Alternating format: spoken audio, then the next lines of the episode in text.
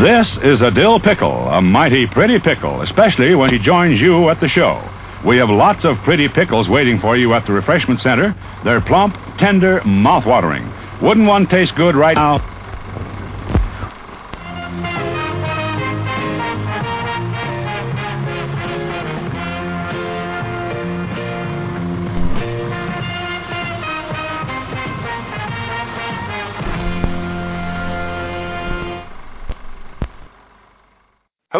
Welcome once again to Halloween Boutique Psychotronic Reviews. I am one of your hosts, Philip, from the state of New Hampshire in the US of A, and with me in the state, actually, the Commonwealth of Virginia. Hey, this is Barrett. Barrett, how's it going? Going well. Excellent. And in the state of Missouri? Good evening. This is Kevin. Kevin, how's it going? Not bad. Excellent. Uh, for folks who are curious, Kevin sounds really good now because uh, he's using a Bose headset rather than being uh, u- uh, using the regular PC microphone. So, uh, uh, w- welcome to Clarity. Folks who have stumbled upon us, we are part of the Dark Discussions News Network, which is www.darkdiscussions.com. It's a website that is about movies and pop culture. It's been around for 10 years. The 10th year anniversary just occurred this past March 13th, 2021. Uh, originally, date was uh, March 13th, 2011. Uh, we are a site that does news, release notices, articles, podcasts, and so many other things. And we basically update the website continuously, multiple times a day. So if you follow pop culture and movies, it should be a site that you check out daily. Uh, we do have a Patreon on the right side of every page of the website for folks who decide to donate to the podcast because, or, or I should just say the news network itself, because the news network is completely free. Uh, we get nothing from anybody. We're, we're uh, looking for advertisers, but we're not uh, pursuing it that much, even though we do have a, a, lot of listeners and advertisers would be most certainly appreciated. But uh, also, we're looking for uh, donations. So if you like what you hear, if you enjoy our uh, topics, our podcasts, our articles, and whatever, uh, you can always help and donate to the podcast. And if you do, uh, you will be able to choose a topic for us to discuss. So for every five dollars that you dis- decide to donate to the podcast per month, uh, you get to choose one film. So, for example, you donate fifteen dollars, you would get to choose three films, or you could just choose one film three times. Either way, uh, those are dropped into a bucket that we have, a spreadsheet basically, and then at the end of each quarter, we randomly do a, a random uh, computer uh, number generation, and whatever number pops up is the film that we will do as an episode. Uh, once a choice is chosen uh, by you, it will always stay on the spreadsheet until it is randomly picked. So it will never uh, just disappear after you donate the money. There's always still a chance that that film could be picked. Uh, we have an email at darkdiscussions at AOL.com, or you could just press the contact us uh, menu item on the website, and it will bring up a email form, and you can fill that out and send it just like an email. Uh, we will gladly read all our emails that we get on the podcast. So if you have suggestions, opinions, uh, a movie that you saw that you want to let us know about and talk about a little bit, or uh, your opinions on, say, the topic we're going to discuss tonight or any other topic we've discussed, uh, we will read your emails on the podcast. Also, we have a Facebook group at Dark Discussions Podcast Facebook group uh, where you can join in the conversation. Um, and that's pretty much it for house cleaning. Um, so I think we can probably get into our topic tonight. So, uh, Barrett, why don't you let everybody know what we're going to discuss tonight? We're going to discuss the movie Medusa, Queen of the Serpents, or Medusa Beauty is the Beast, um, as it was titled on IMDb. Um, it's directed by Matthew B.C. and written by Matthew B.C. and Scott Jeffrey. Um, it stars Megan Purvis, Sarah T. Cohen, and Nicola Wright. Uh, that's right. Uh, before we get into some of that stuff and the film, uh, let's hear the trailer. How does it make you feel when someone hits you? I don't know. Not good. Would you do if you could do anything? You're experiencing changes. You can feel it. That feeling of something you know, gnawing at you, eating at you. The power's always been within you. She's special. The queen. Cast a spell on me. My advice? Go with her. Police been asking questions. He heard it coming. This is insane. Do you feel strong? If someone wants something, really craves it, they're gonna do whatever they can to get it. She'll do the same to you. Got something to show you. What have you done? Medusa. Our serpent queen.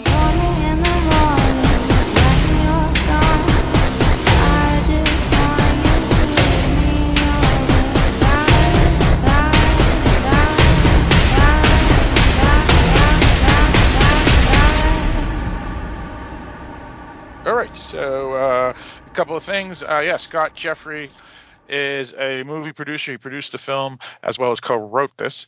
Uh, basically, he has a little studio that uh, he runs in the UK, and he basically uh, produces a number of films. Uh, I guess every other year or every year or whatever. Uh, this happens to be one of him. He does have a stable of uh, filmmakers and actors that he uses, and some of these folks read in other reviews happen to be, uh, I, I guess, in um, other films that he's done.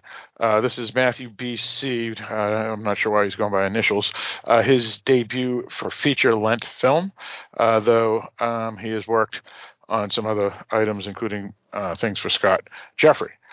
Um, the, the film we received uh, as a screener. Uh, it was a screener that was sent to us by October Coast, as a publicist company that uh, uh likes to uh, send us uh, items that may interest horror fans, genre fans, and whatnot. And they also let us know about comedies and dramas and things of that nature as well. this film looked kind of interesting, so uh, we decided to just pick this one out of all the numerous screeners that have come in, and uh, that's pretty much uh, what we got here. So, for folks who are curious about this film, as Barrett mentioned, make sure you search for Matthew BC, letter B, letter C, um, because again. Uh, the film's title, Medusa, is, is kind of generic, even though it used to have during its festival run two other titles, Medusa with uh, Beauty is the Beast, or Medusa and what was that other one, Barrett? Um, Queen of the Serpents. Right, right. But it dropped both of those subtitles and has now just gone Medusa. Um, yeah. And as a result, it's very generic. And if you search for Medusa on IMDb or whatever, you'll notice there's like 17 or 18 different films with, with Medusa in the title. Uh, I so actually make like Queen of the Serpents the best, personally, but that's just me. Yeah, yeah. That's that's not bad either. Yeah, yeah. Beauty Uh, is the Beast seems too cliche, and just plain Medusa's too generic. So I just like Queen of the Serpents. I mean, it's it just fits. Yeah, yeah. I mean, Beauty is the Beast makes some sense because uh, Yeah, the yeah. actress Megan Purvis is uh, uh, quite uh, easy on the eyes, and if she is the quote unquote Medusa of the film, uh, Beauty is the Beast. But you're right, it's it's kind of cliche. Um, so uh, yeah, that's that's pretty much uh, the roundup there. So I guess we can get around and discuss uh, how we heard about this film and what we thought about it. Uh, for folks who are curious, this is a English film in the United Kingdom. Uh, so uh, all the actors and the performers and, and the people that made the film are from the United Kingdom. So on the other side of the pond. Uh, I know we do have a lot of listeners from the UK, so uh, they already may be familiar with this film. Uh, let's start with you, Barrett. How did you hear about this film, and what did you think?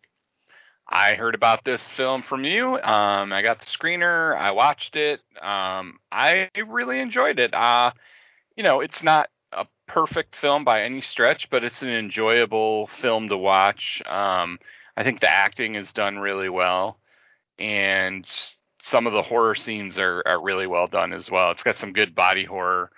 Um, it's worth watching if you like horror, especially if you like body horror.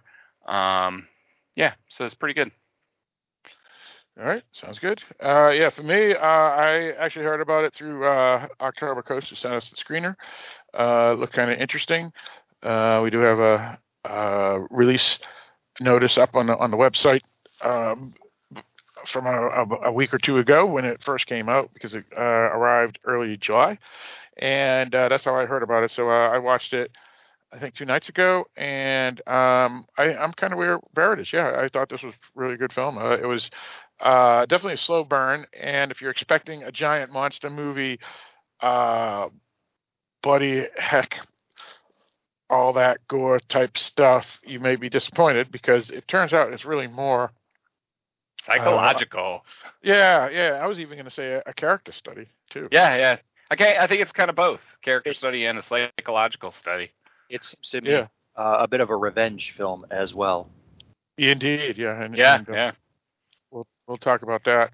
Uh, so so it is uh, somewhat slow in a sense uh, because it is um, uh, without spoiling it, a young lady uh, the society who um, has some things begin to occur to her uh, that slowly build up the film.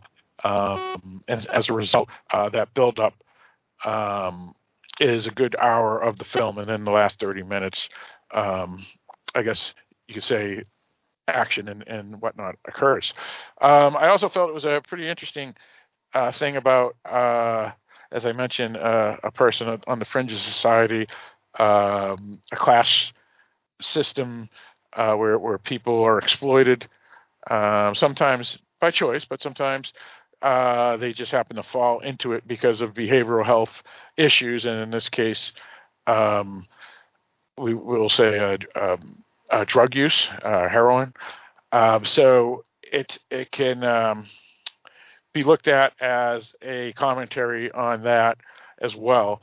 Um, so yeah, it uh, depends on uh, what you take out of it, but just beware that it is a slow burn and yes and whatnot. So yeah, it's about an hour and twenty five minutes to film. So yeah, I liked it a lot. Uh, let's go with you, Kevin. Uh, well, much like uh, excuse me, Garrett, uh, I heard this this movie because you told me about it, Phil.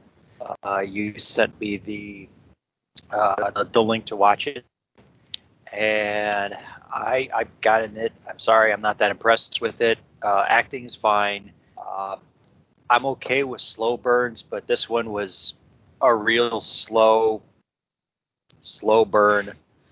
Um, yeah, it, it's it, it's a one and done for me. All right, sounds good.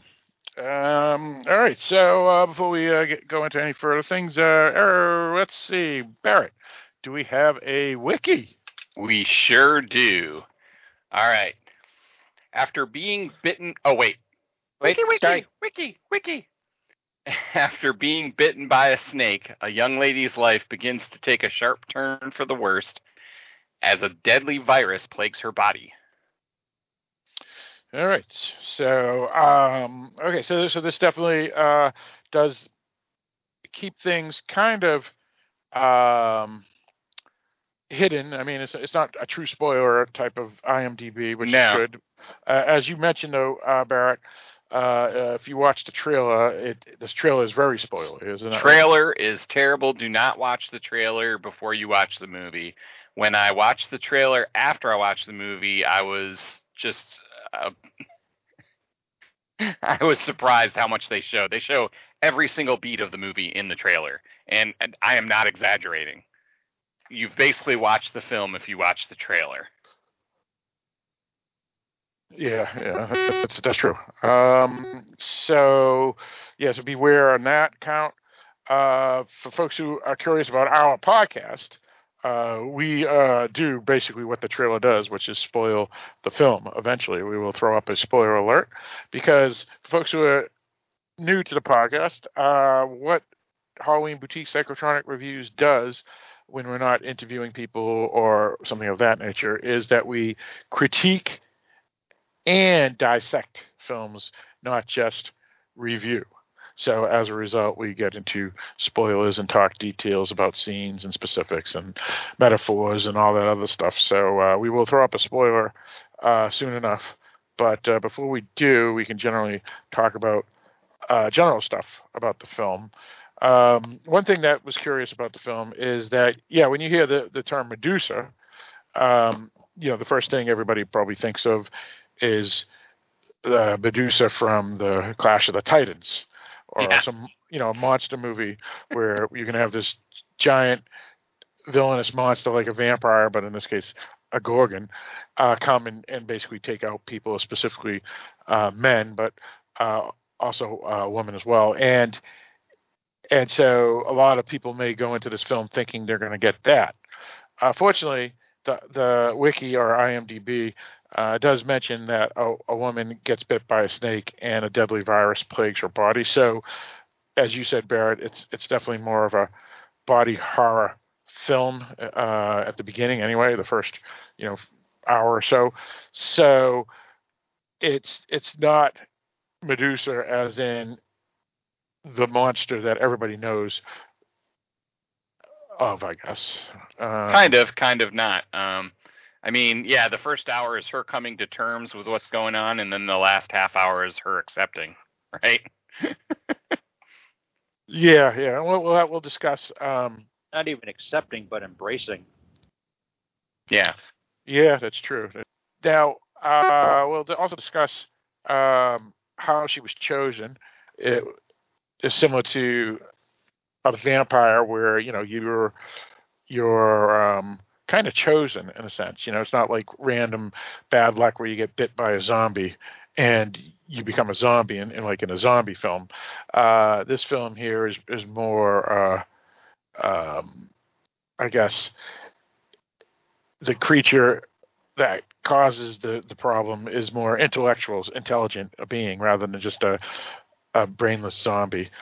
Um, so we'll, we'll talk about that. Uh, what else did anybody want to bring up generally? What, what I guess we can talk about um, the whole situation of the film. Uh, it's a curious film. Uh, basically, what it is is is to set it up without spoiling is there's a group of trailers. Uh, so it looks like it may be a, tr- a trailer park, uh, but it's not your regular trailer park. It's off nowhereville. yeah, it's it, it's a trailer park that the trailers can be moved. So yeah, it's almost like a gypsy campsite, wouldn't you say? Yes, yes, exactly. Yeah. So these p- folks here happen to be near the coast um, of, uh, you know, the English Channel or, or Baltic Sea or, or where, wherever, uh, or, or the North Sea or, whatever it is. I, I don't know what the, the what sea is, Atlantic Ocean, whatever.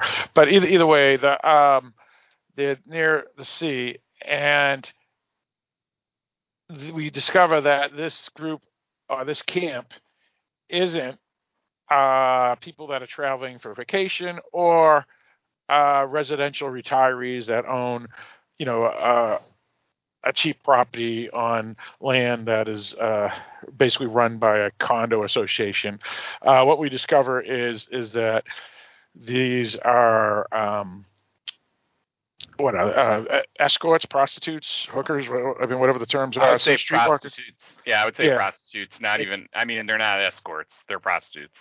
The men They- come to them to get what Right. they want. Yeah, instead, it's it's instead of a house of ill repute, it's uh, campers of ill repute. Yeah. In, it's a brothel. Yeah, they're, they're- it's almost like a traveling brothel. Um, and so the, the setup is kind of interesting because they're like a gypsy camp. And if folks are uh, know uh, England, mm, they do have a group of uh, uh, gypsies that, that live there that aren't the Romany people, but are actually um, uh, kind of like Irish or other folks that are known. Uh, if for people who are curious, you can see this really well in uh, that movie Snatch, where Brad Pitt plays one of those gypsies. So it's it's a well-known thing, at least to me. I mean, you know, if anybody wants to correct me, please email us and let us know uh, that there are gypsy groups in the UK that aren't necessarily Romany, and Yeah. so when you see these camps around, it's not anything that would would be out of the ordinary. So, for example, if that was in the United States, people would in the law enforcement would would pretty much pick up on it pretty quickly. While here, you could probably run a brothel, a traveling brothel, without police or residents really knowing or even caring, just for the fact, as long as they're uh, on the QT, they could probably get away with it without being noticed, just for the fact that oh, it's just one of those gypsy camps that come come through the town every so often. Yeah, and it travels, so it's you know if they see trouble coming, they can leave. right. Well, the thing is, is that in um, in, in in the United Kingdom, a lot of times they're called travelers. They're not even called gypsies. They're more called travelers. There you go. There you go. Yeah. yeah. So, uh, folks with uh, no necessary residential address, in a sense, I guess, right, Kevin? Oh yeah. Well, I think some of them will have PO boxes uh, if some people want to get uh, through to them, or if they have friends that uh, are, that would play host to them, uh, they would use their address as their uh, mailing address. There you go. So yeah, yeah. So this is a uh, a prostitution ring that travels, uh, but um, the, the problem is is that you do have the other things that come with illegal prostitution, uh, which is uh, pimps and drug use and other nefarious things that unfortunately um, make, uh, I guess, the providers uh, victims in a sense. Yeah, Uh, women get abused in these situations. Right. Yeah. So it's not like the the legal brothels throughout Europe. It's it's basically underground sex trade, which makes uh, people who are vulnerable, I guess, um, vulnerable. People that are vulnerable become vulnerable. So, Yeah, they get preyed upon. Yeah, exactly. And uh, this film uh, shows that uh, somewhat, uh, especially with our lead character, um, because uh, she happens to be, um, and her her name is Carly, played by Megan Purvis, um, because she happens to be also a recovering addict. Um, and uh, I guess the film starts off with her falling off the wagon. Isn't that right? That's the reason why she comes back to working in uh, the prostitution ring. Well, right? It, Yeah. it seems kind of interesting because when she comes back, she, I mean, she goes back to her pimp, who is also her dealer, uh, her, her her supplier. And the thing is, she's coming out of an actual relationship, like a, a solid relationship. And at first, everybody thinks, oh, well, he was probably just a jerk, and she just and she wanted to get away from him, and so the only thing she could do was get back to uh, prostitution. But it sounds like she left him, but he was actually a nice guy to her, and it was kind of the she. I, I mean, I don't know how how much in, in spoiler in, in the spoilers this would be, but it, it just seemed a lot like she didn't think she was worthy of him, and she probably wanted to get her fix back. Uh, you know, and so yeah, I I don't know if I would call her recovering uh, drug user, but uh, definitely uh, fell off the wagon. Barrett, what about you? What do you think? Is Kevin right on that? All that? Yeah, I think she's not really recovering. She has not got, gotten over. She's an addict, and I don't think she has any support group for helping her not be an addict. So even if she quits for a little while, pure will is not going to work to keep her from drugs. Correct. Also, yeah, yeah, and also, um, and and this is more implied than actually stated in the film. Uh, it wouldn't surprise me that she left him, her boyfriend, who st- appears to be straight and narrow, because she was get, falling off the wagon, and as as we know, a lot of people will try to help those who fall off the wagon, but ultimately if those folks who are the drug addicted folk, a lot of times they have to want to be help and want to, um, I guess, the intervention, and if they don't want it, then um, those folks who want to help them generally have to give up in a sense. And so I'm thinking maybe her boyfriend was one of those types where he couldn't prevent her from becoming uh, someone that would, I guess, go back to heroin. Well, and she's an addictive personality. Um, we'll see that later in the film. So it doesn't matter what it is; she becomes an addict to it. Um, so she's not. She really needs a support group. She can't do it alone. And if you know her boyfriend, probably at some point you have to cut yourself off. You know. Well, it's Yeah, interesting that it seems like nobody else in this camp, if you will, um, have this problem. So Well, you it's a small group, so I'm not surprised. Yeah, but I mean, I'm just saying though, it's it's just it just seems like she's the only one that uh, really has a problem with um, with drugs. I mean, I know it's it's is it her and two other women that are prostitutes uh, in this group, but it's also interesting though that, like I said, that she, um, you know, no one else has a problem with with drugs, and they're even telling her, you know, you you ought to try to get help. Well, and they Right. might use drugs, but they might not be addictive personalities. You know what I mean? Like right. she is. So, I mean, it uh, just because you use drugs doesn't mean you're an addict. Well, right. and it depends on what type of drugs too, right? you don't see anybody else use drugs. No, you Right. don't. But I'm just saying it's Right. it's one of those things Yeah. where we just don't Yeah. know. Well, let- let's put it this way: uh, the, the uh, sex workers, and, and again, this is this is just based off of um, some readings that you, you know that you see in, in the newspapers and blogs and on the news. Uh, so it's- I, I'm not going to vouch for any of it, but I'll, I'll say what I, what I hear, which is sex workers are more apt to be exposed to illegal substances and hard drugs, but and, and therefore may uh, be a higher percentage of people who would be addicts, but not all sex workers are addicts, even if a larger percentage of them compared to the general population would be. Um, so, so yeah, so so in this case here, you know, 33% is is still a high number. Again, we're only talking of, of of three people here, but that demonstrates that 33% of that group in this movie that are are sex sex providers, sex workers, one is is a heroin addict, and the other two are not. That doesn't mean that they don't smoke pot or drink booze or or whatever else. Well, they have But- they could have other escapes too. We just don't know.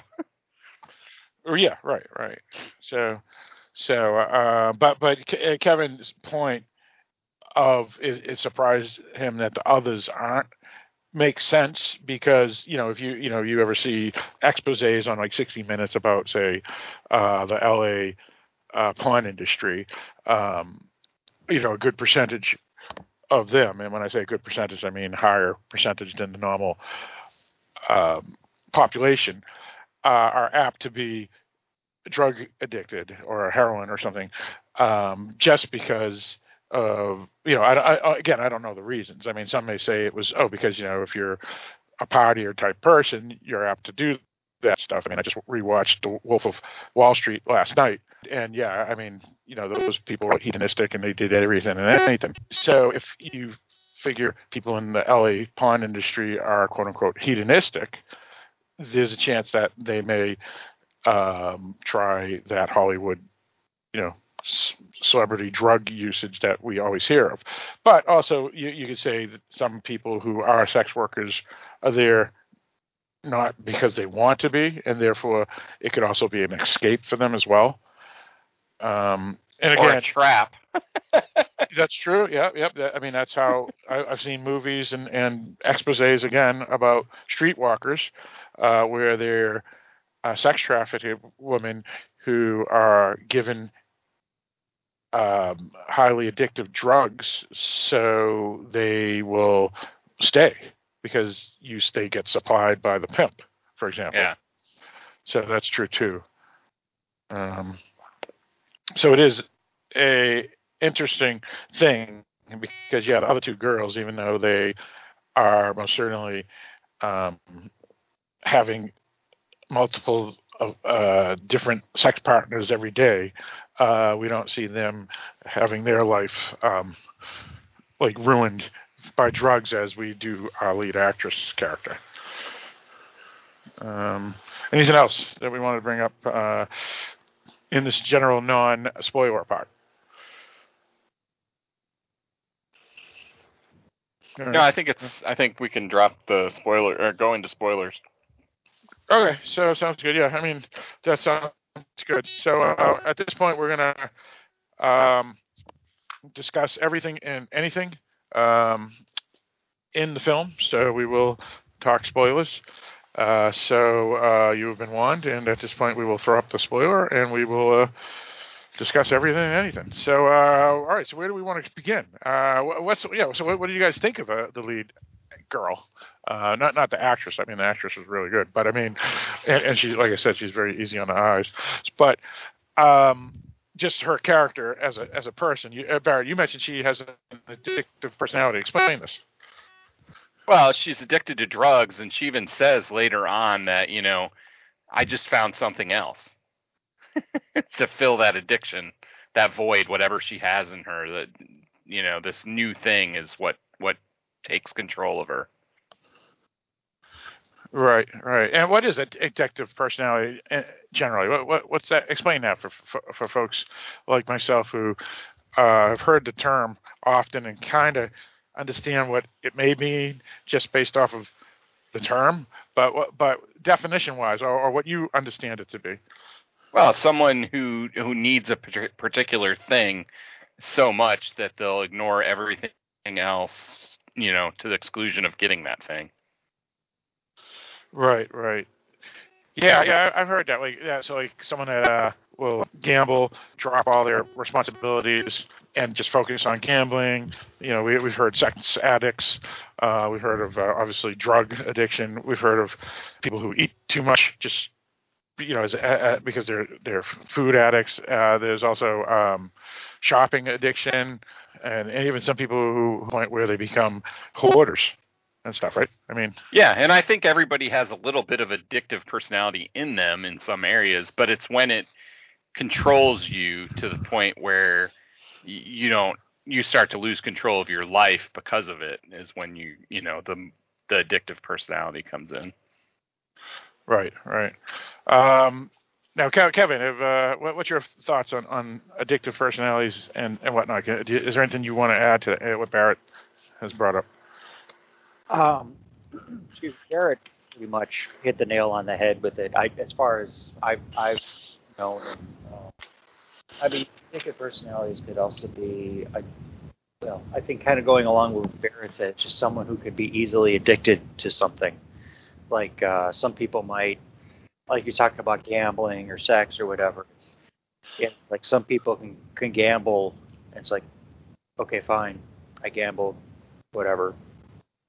I I'll I'll do something else. Yeah. It, in other words, they don't feel the, the need to come back. They don't feel the need to do it again. They don't feel the the addiction. You know, they don't have the addiction to to want to gamble again. Gamble again, excuse me. But anyway, um, like I, I mean, I I think it's like I said, somebody who they, try gambling once, it's like all right, fine, you know, and they leave, and you know, but then others, it's just they they kind of have this, oh, just one more, you know, just one more slot, just one more hand, just one more table, just one more day, and all that, or just you know, a couple hundred more dollars or whatever. It's just whereas someone who doesn't have addicted have an addictive personality, you know, let's just say they they you know, we're talking about gambling, you know, it's like okay, well they'll they'll go through, you know, they'll, they'll say, well, I'm only going to spend a hundred bucks, you know, on on a table or on slots or whatever. And they go through it and they're like, yeah, okay, done.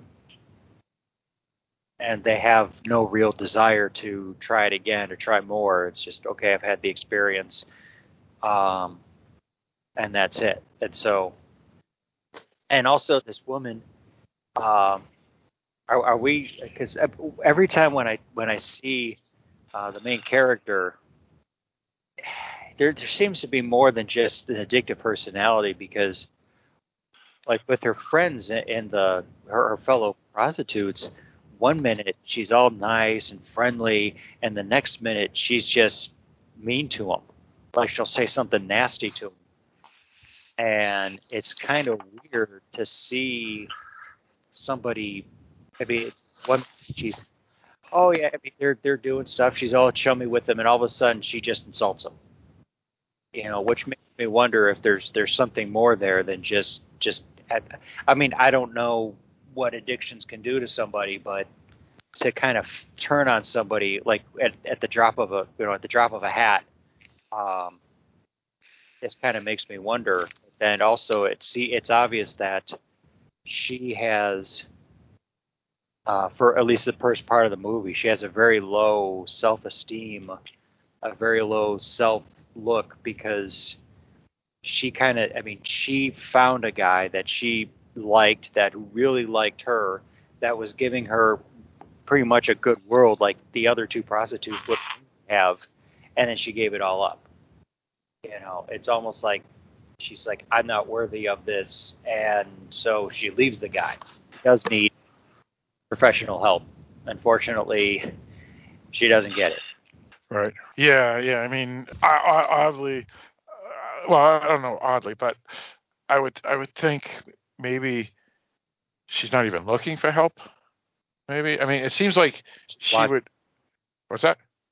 I don't think she wants it. If she really wanted it, she would have found it.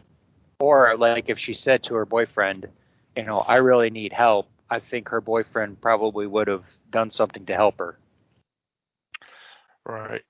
Well, let's let's talk about her situation. So she's a former prostitute that now is rejoining the pr- prostitution, and it appears the reason she's doing it is specifically because of drugs.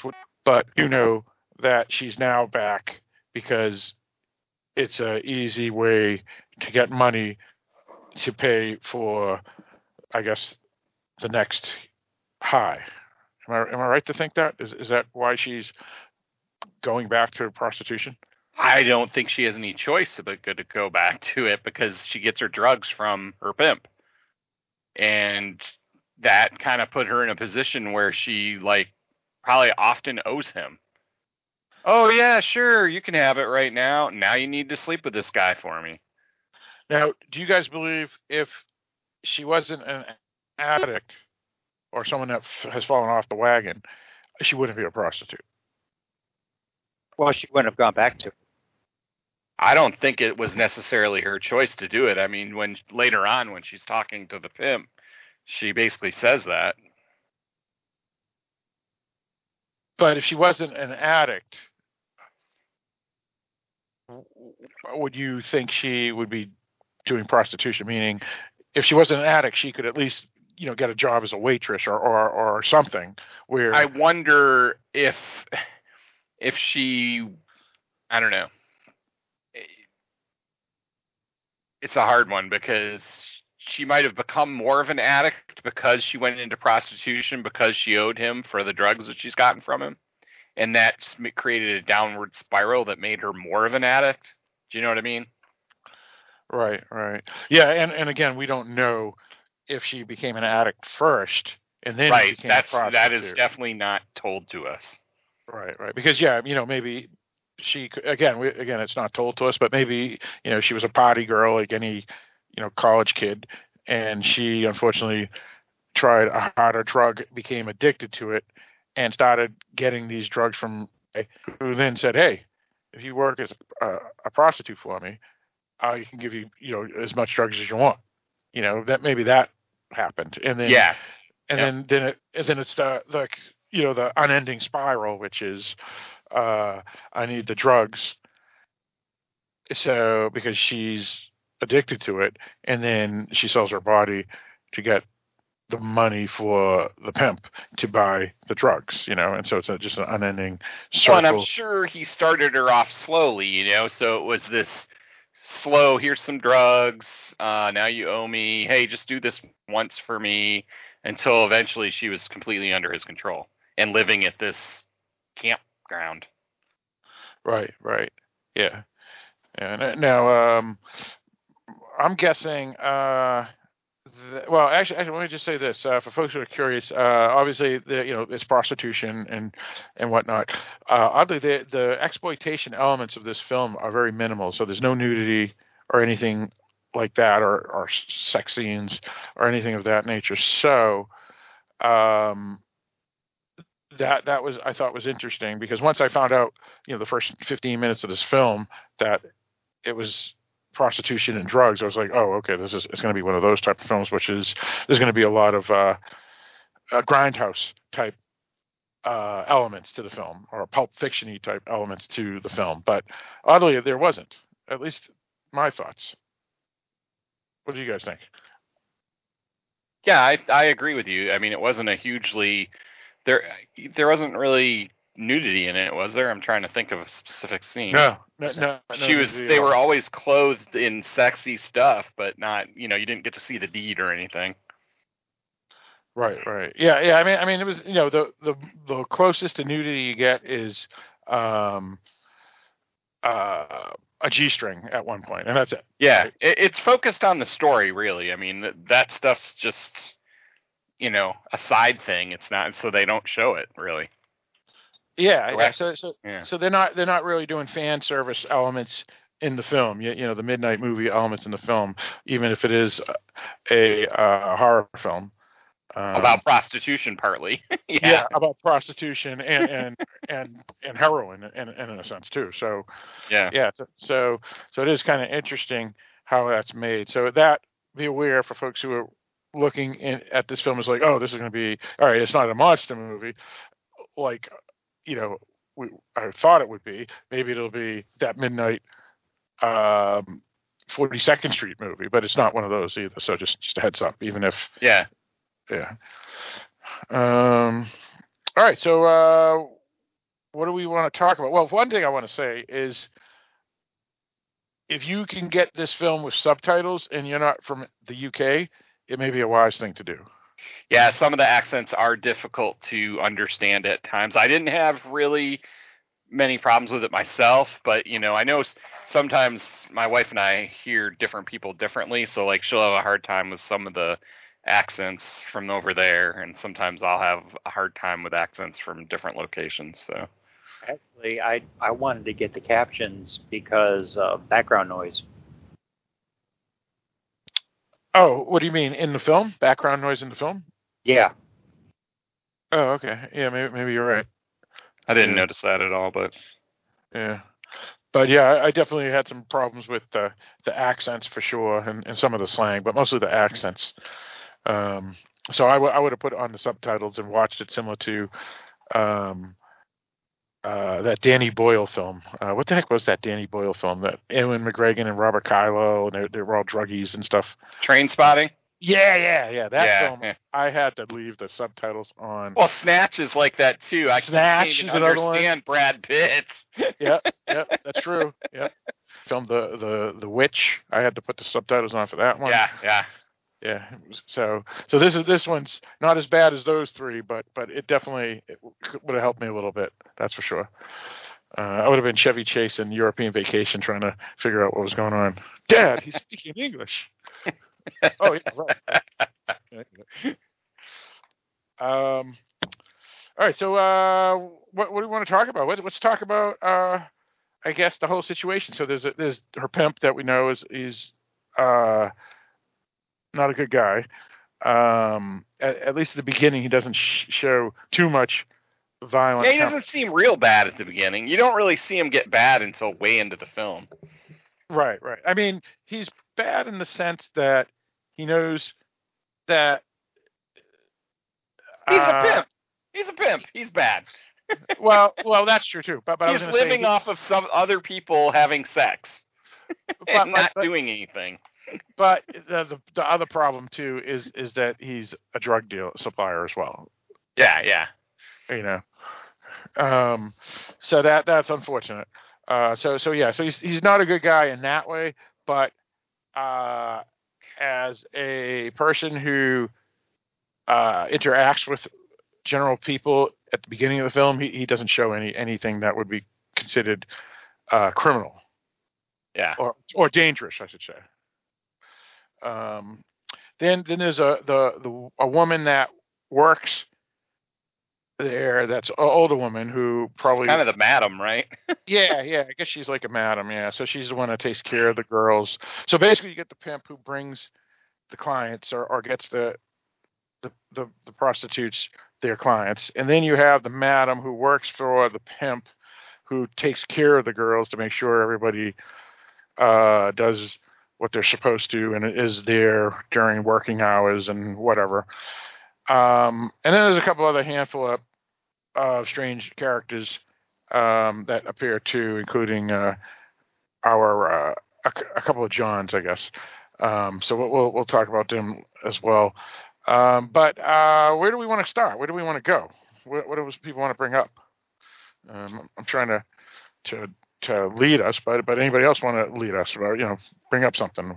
Well, we first encounter. I mean, she comes back to the camp. We already talked basically about that and her leaving her boyfriend and all that. She comes back to the camp, and then they're all, all the women there, kind of telling her that you know she's got issues when she gets back, and that they're worried about her or whatever. Um, and then soon after that, they have their first like little party with with men that are sent there, right? Right, right, yeah. and she has some shy guy that I don't know. It's kind of an interesting scene. Yeah, but, but but but before he shows up, she's already been bitten by the snake, right? Right. It's like her. oh yeah, you're right. So the uh, snake. So she meets with Yeah. that guy first, right? her yeah. first- right. So so basically, when she gets there, she's there for a little bit, and they don't really show the day to day. So we're assuming that she's probably had a numerous Johns within the, a week or two. Yeah, But- she's taken over there by herself. I mean, by the by the pimp, right? To yeah, that guy's yeah. house. Yeah. Yeah, exactly. So so this the, they have a special uh I guess what they call out calls, I guess. Or or uh, what would you call that? Uh house call. House House call. Yeah. House call. Yeah, that's it. House call. Yeah. So the the pimp has to bring her over there and this is the first time I think that the pimp kind of seems like a a little bit of a Dick. yeah he starts coming off bad. He starts coming off badly. He's not like a total total ass yet, but yeah. Yeah, I mean, again, some of the was he was kind of telling her, "Don't screw this up." Yep. It's like a, a client or uh, something. I, I don't, I don't really know. No, I think that's Uh, exactly what he was saying to her. Right, right. And for some reason, she was off that night, and I don't know if it was because she had taken illegal substances or, or she was just. I don't know, but either way, he kind of noticed that she had some issues going, and so he was really trying to. He was being a dink, trying to, you know, you know, stay focused. Yeah. Um, so let's talk. Yeah, this guy's really weird. This guy she meets with, he's really bizarre. Yeah. Yeah, I'm, I'm thinking that that these folks here, and I don't know if this is a stereotype or not, but this guy and and whatnot it's kind of reminded me of the stereotypes of, of what we see from uh, um, Caribbean islanders that happen to live in the UK because you know Yeah. the- and still does own a number of Caribbean islands. So I, I'm I'm thinking that's where they were going with this. That the Medusa virus and all that was coming from from the Caribbean, maybe, or or, or it did kind of have that voodoo vibe to it, didn't it? yeah, I felt that way. So yeah, this guy's a little weird, uh, and he has a snake. Who? Uh, what, what was the snake's name? I can't remember it. Um, it was um, it was the name of the woman that that later we see later. Uh, is it Alexis? Yes, I think it's Alexis. Alexis. Yeah, yeah, Yep. yeah. So basically, let me ask you this: Do you guys think Alexis the snake is Alexis the woman? I don't, but I, Because we don't, we didn't see the snake and the wo- oh, Alexis the snake and Alexis the woman together. yeah, it is kind of weird because she does say, "Oh, she's it's the snake's off doing things." she says later on when she's looking for the snake and she doesn't see it anywhere in the house. Right. So I I, I got the the vibe that this was a obviously obviously it was a supernatural film obviously because even though it's a virus we, we find out it's more than just a virus but I'm also thinking that Well, it could be a supernatural sickness, really. You know. yeah that's true but but I'm also thinking that there's a shape shape shifter here which is Alexis the woman is the carrier or or or something that that that gave that turned into the snake and bit Carly. It's very possible. Uh, We don't have enough information to say for sure, but yeah, it feels that way a little bit. Um, and she could be invested with that from the rest of the women that you meet later on. Sure, sure. Yeah. So Alexis, the woman, um, is a person of color, uh, specifically Caribbean uh, or African sub sub-Saharan um, person of color, and and John, who oddly is John, right? Is is John the name of the guy, the weirdo, the the guy that owned the snake? Am I right? To, All we see, or is it Jimmy? it, I don't know. See, all I thought was uh, it was just called Tank Top. Yeah, you're right. Tank top. Yeah, so I, I think that's him. You're right. So we never really get this guy's name. Yeah, Jimmy's her pimp. That I know. Yeah, yeah. So I'm I'm thinking that Alexis was running the entire show, oh, and Oh yeah. and the guy, the John, was just He was a pawn. yeah a pawn t- to to get Kali there. Now the question is, was Kali chosen, or Yes. okay? Explain. She was why do you- chosen for sure. why do you think she was chosen to be infected with the virus? Because they kind of say that at the end. All right, explain. What what what do they say exactly? I don't know probably heard it- exactly what they said, but as they all come together and when they're talking, it just I, I swear that I heard them say that she was chosen at one point at the very end there. Right. Now, let me ask you this. Do you think that she was chosen because um, she is a drug user or addictive personality or maybe um, some something else, you know, even though she's pretty strong-willed, maybe she has low self-esteem, so she, you could say she's she's weak in a sense too because of the low self-esteem. What do you think? Do, you think that's I think why- they were looking for someone strong, actually. and Yeah. and someone that wouldn't be noticed by because you know they're a fringe society, someone on Yeah, on yeah, exactly. But Yeah. she couldn't be whether even though she was an addict, they needed someone who was strong, and you see her strength come out later on as it takes more hold of her. right, yeah, yeah, yeah. So, so I'm, I'm looking at that the the addiction was what brought her to the fringes of society, but that doesn't necessarily mean that she was a weak-willed person. Exactly. Right. And they saw something in her that maybe she didn't see in herself. That's true. So she gets bit by this John snake, and this is where the film begins to uh, do the body horror um, and change a bit. Um, Yeah, And- it's where the slow burn starts to become a hotter burn. yeah, yeah, exactly. Yeah, because this is like almost thirty minutes into the film, I think. When Yeah. she finally gets infected. So the first thirty minutes is really just the setup, introducing the characters, and her her issues. You know, we, we see some some uh, unfortunate scenes where she's on the side of the the um the camp injecting herself with heroin, which is unfortunate. Yeah, so for some reason this this Well, and it could have been from the pain from the bite, but yeah, she she takes heroin one last time. Wouldn't you say it's the last time? I think it is. Yeah, I think you're right. Yeah, I think you're right. But it's after she's bitten that first time, right? And then she does the heroin and she never does it again. Right, right.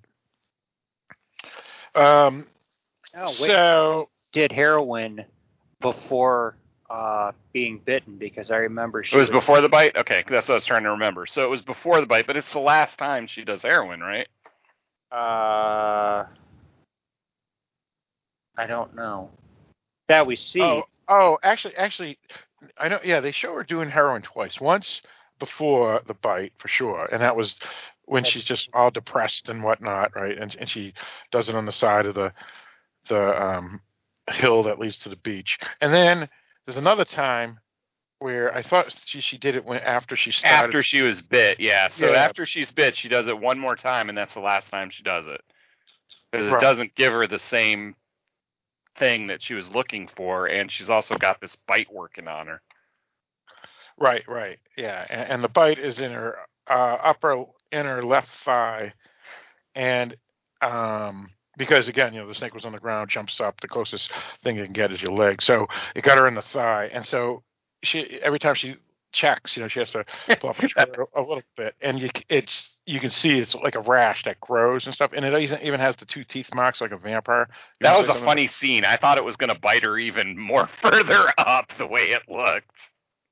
Right, right, right. yeah, well, that's the thing. If this was gonna go the exploitation grindhouse way, they probably would have Exactly. Yeah, yeah. Which is kind of funny because uh, uh, some of this other guys, or this this little you know this production company's films, I've I've heard. I haven't seen any of them. Uh, are kind of grindhousey. So this one's a little different uh, than some of them. So I guess they do a a, a wide mix of, of films, and, and most of them, of course, are lower budget because it's a you know a uh, s- do-it-yourself group of folks. Um, Let me ask you something. So there's a scene at the very beginning of the movie of her. It looks like her in like a weird form and killing a guy. Is that from later in the movie? Like, is it a, fla- a flashback or I think I think that was a flash forward, flash forward? Okay. uh, or or what we saw at the beginning of the movie. Yeah, Yeah, the very well- beginning of the movie, you see the creature and I or was thought, that Alexis? I thought that was Alexis because uh, they showed a picture of Alexis with the, the other prostitutes later. Yeah, that's true. Yeah, so it could have been Alexis Barrett. yeah, I might need to rewatch that to see if I get more from that, having seen it one time. Yeah, right, right. Because again, the, the woman's in shadows, so you can't e- even tell. Um, and she's got that snake face. yeah, she's got the snake face, so it and it's very dark, so you barely can see it, but you know there's something weird about the face, and the body is, could be either Alexis's or Carly's, and you can't tell if if it's a person of color or not again because it's dark, so you just can't tell. Um, so, but you're right. Maybe if you we, we play it and listen to the voice or something, that that's a good question. Yeah. I don't know. I don't know. Yeah. Anyway, continue what Uh, were going to say. Right. Um, but yeah, so basically, uh, the the movie from that point on begins to show uh, her leg rash s- slowly getting worse and worse um, each time. You know, each time she she checks, basically.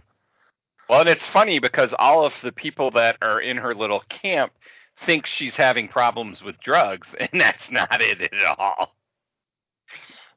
Right, right, right, right. Yeah, because she's having panic attacks and and whatnot, and, and she's not telling them what happened. Right. I mean, No, she didn't tell anybody, which is Yeah. a little odd in itself. Right, right. And well, and we don't really see what happens. It's a weird thing because she, she gets bit by the snake, and then they cut from that to the next day she's in bed or something, waking up. Yeah. And yeah, so so I don't know what happened. We don't know what happens, and they don't have a scene later in the film that shows us what happened during that.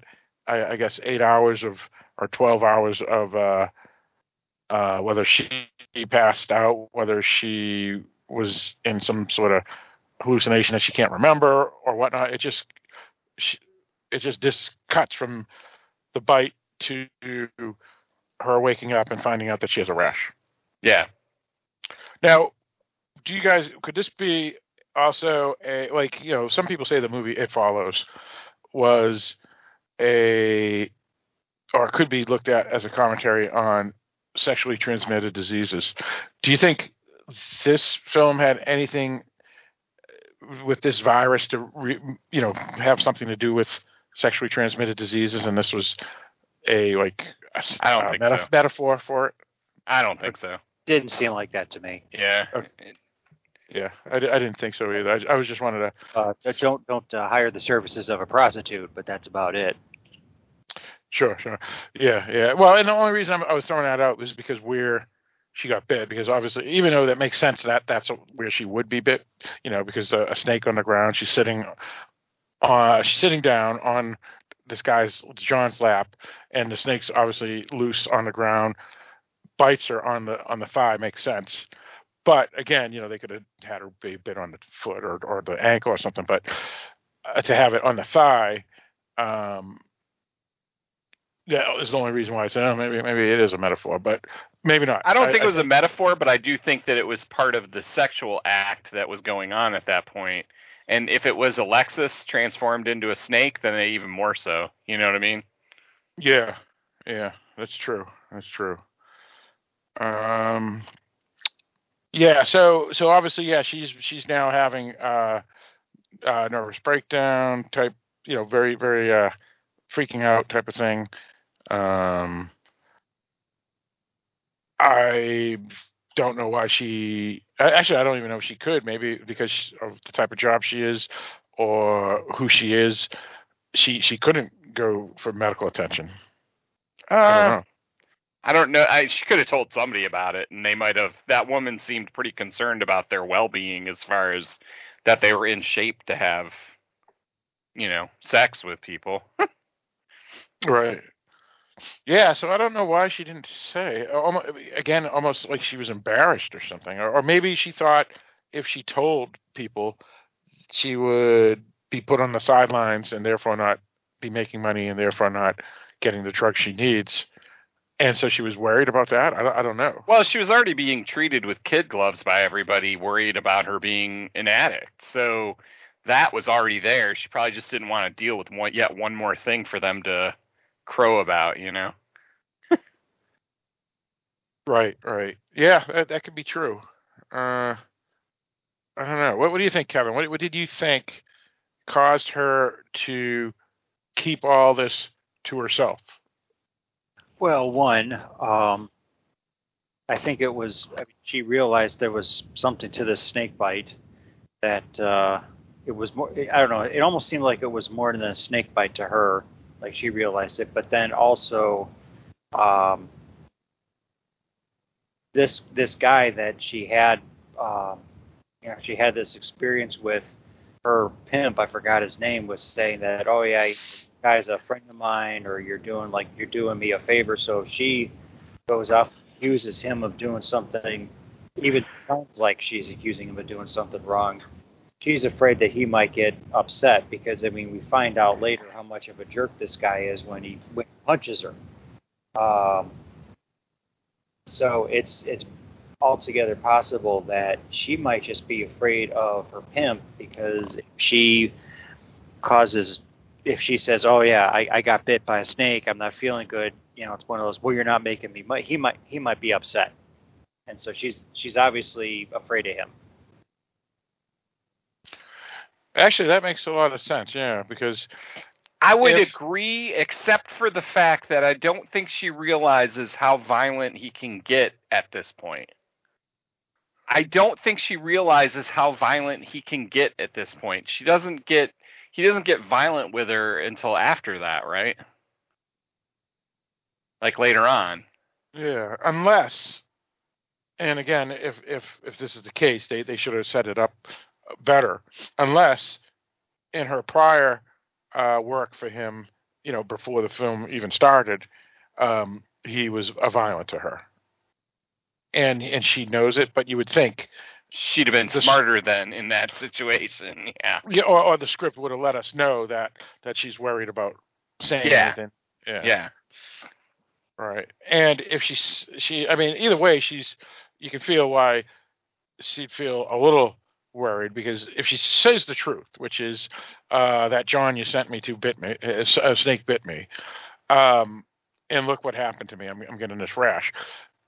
Then yeah, who knows how the pimp would react? Because again, he was the one that says don't screw this up and all this other stuff. Um, and he could even say, "No, no one, you know, like no one's going to go with you now. You know, look at you now, you know, whatever." So I don't know. Yeah, it could be that, but uh, so yeah, there could be a number of reasons why she kept it. Because if she tells people, then she can't work. Right. I think that's probably the biggest issue.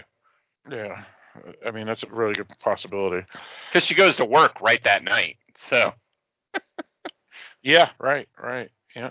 Yeah, and as you notice, uh, every time she does go to work, she makes sure that the lights are dimmed because, you know, if they're not dimmed, um, people are going to see, you know, her her leg uh, with, with the rash on it, the the, the snake bite.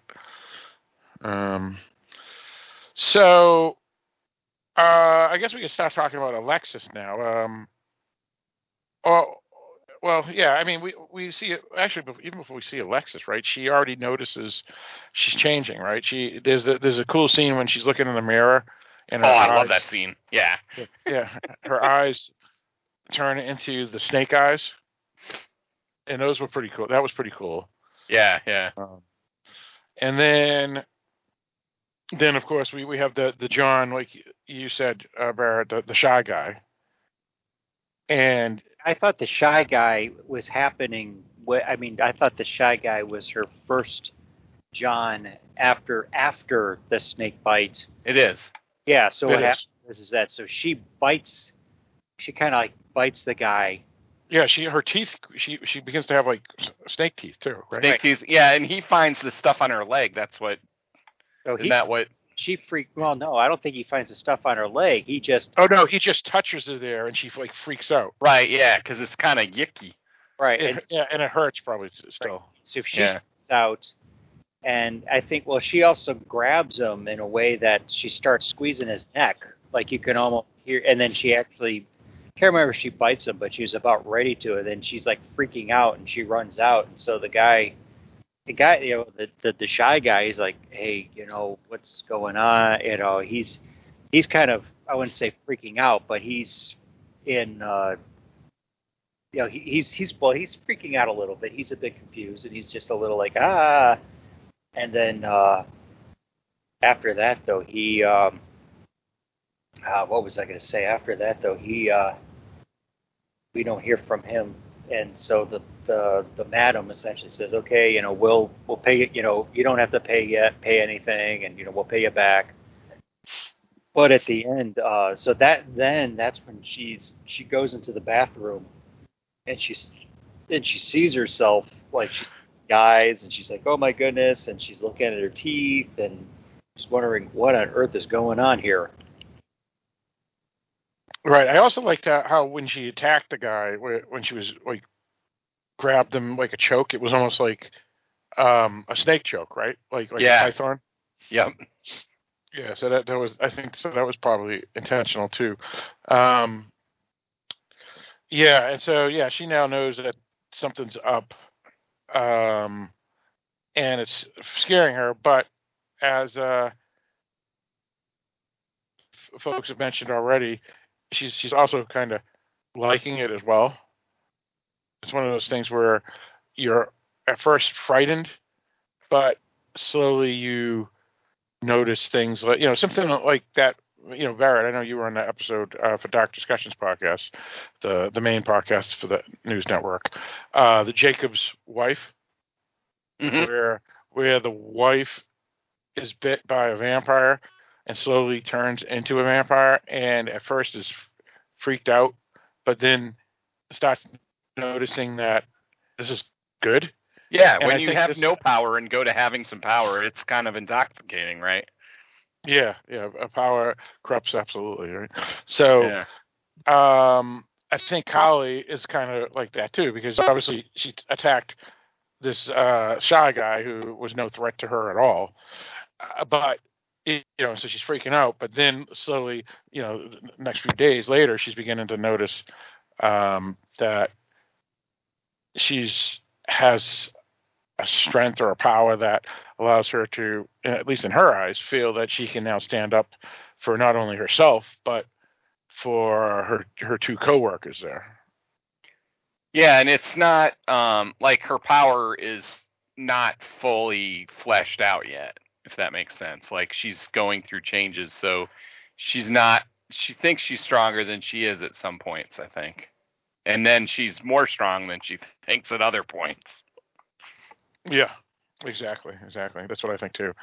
Um, so yeah, so throughout the film, uh, basically we're we're beginning to see her gain certain powers, and and again it's interesting too because the film, since again it's a low budget film, we're not going to see like this giant Medusa creature like you know people may think when we're we're you know when you decide to watch a film like this, but you'll see things that kind of are snaky like and Medusa like that are part of the body horror that will ultimately succumb, make you know Kali succumb to them, but but it's it's not uh, a full blast monster movie, I guess. Yeah, and I like that. I like the subtle monster bit because you retain your humanity, but you're you're still you've changed. Right. Yeah, exactly, exactly. Um, now, is she a? It, let me ask you this again. Let me rephrase it in my mind and, and say it out loud. What what I'm asking is, if she had had the choice never to be bit by Alexis the snake, would she have not been bitten?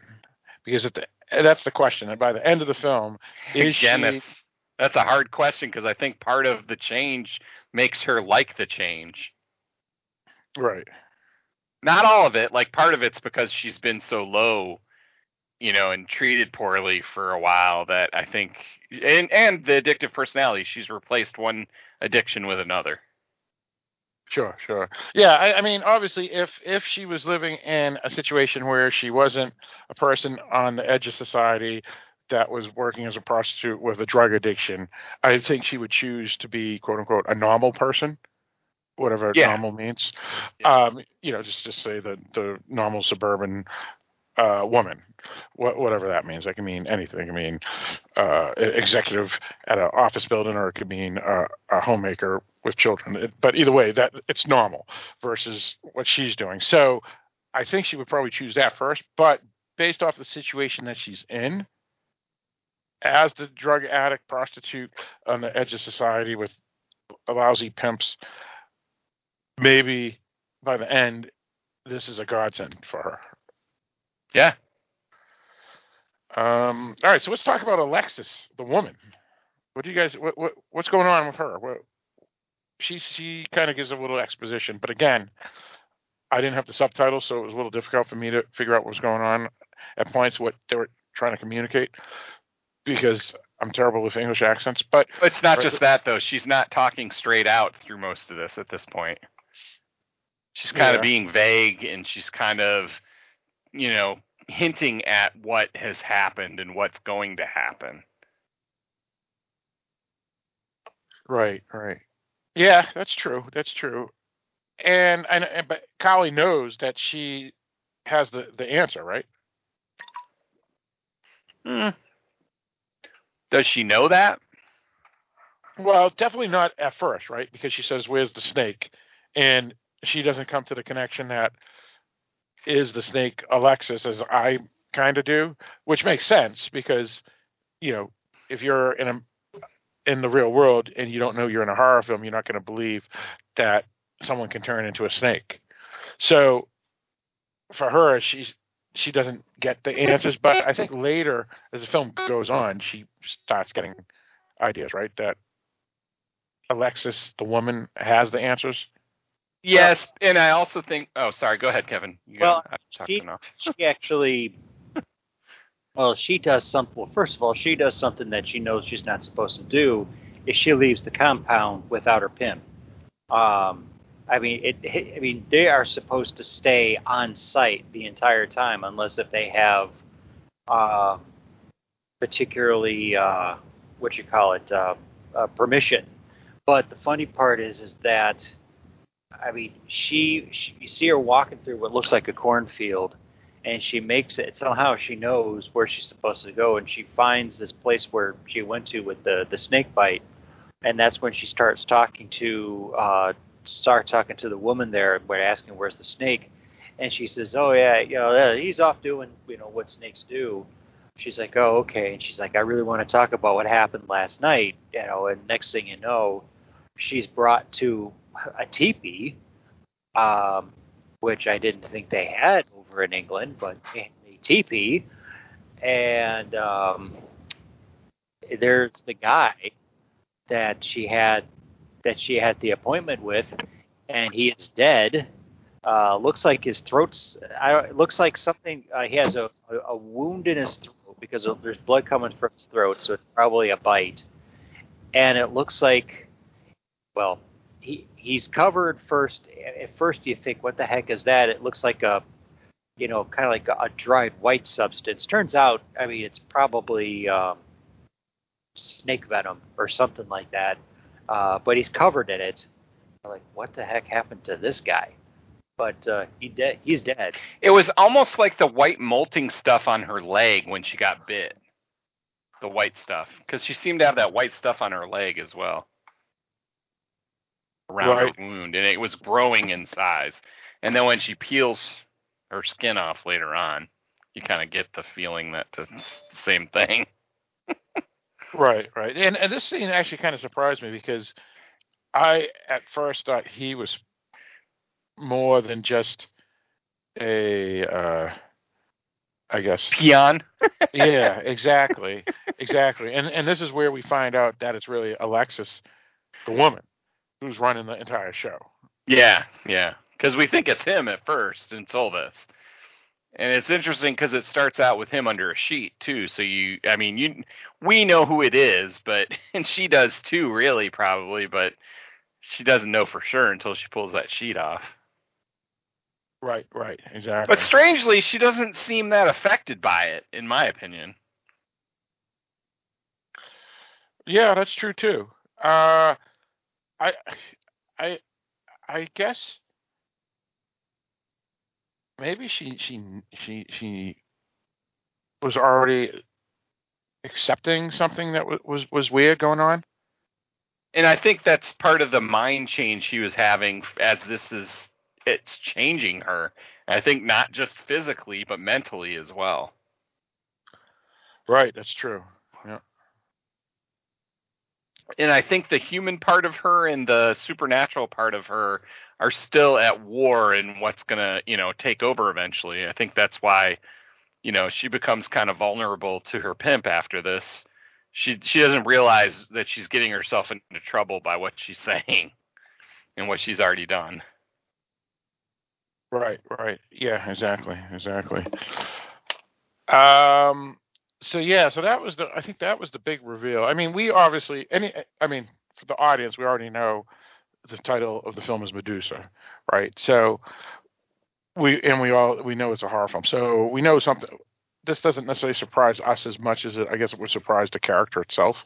Yeah. But but um, I think the surprise in this was that Alexis is the the you know the big shot, and this guy was just a peon. And it kind of also, you know, I know the terms patriarchy and matriarchy are, are used too often, and and they're always used in the wrong terminology because patriarchy and matriarchy, you know, don't actually mean what people say. They, it usually means you know father and, and mother type stuff, and and woman family members and and, and male family members. But um, if we use it in the bastardized ways that it's become used, um, this is almost like the matriarchy taking taking a stand, and and when we look at like the madam later in the film, she and, and when people say patriarchy and matriarchy again,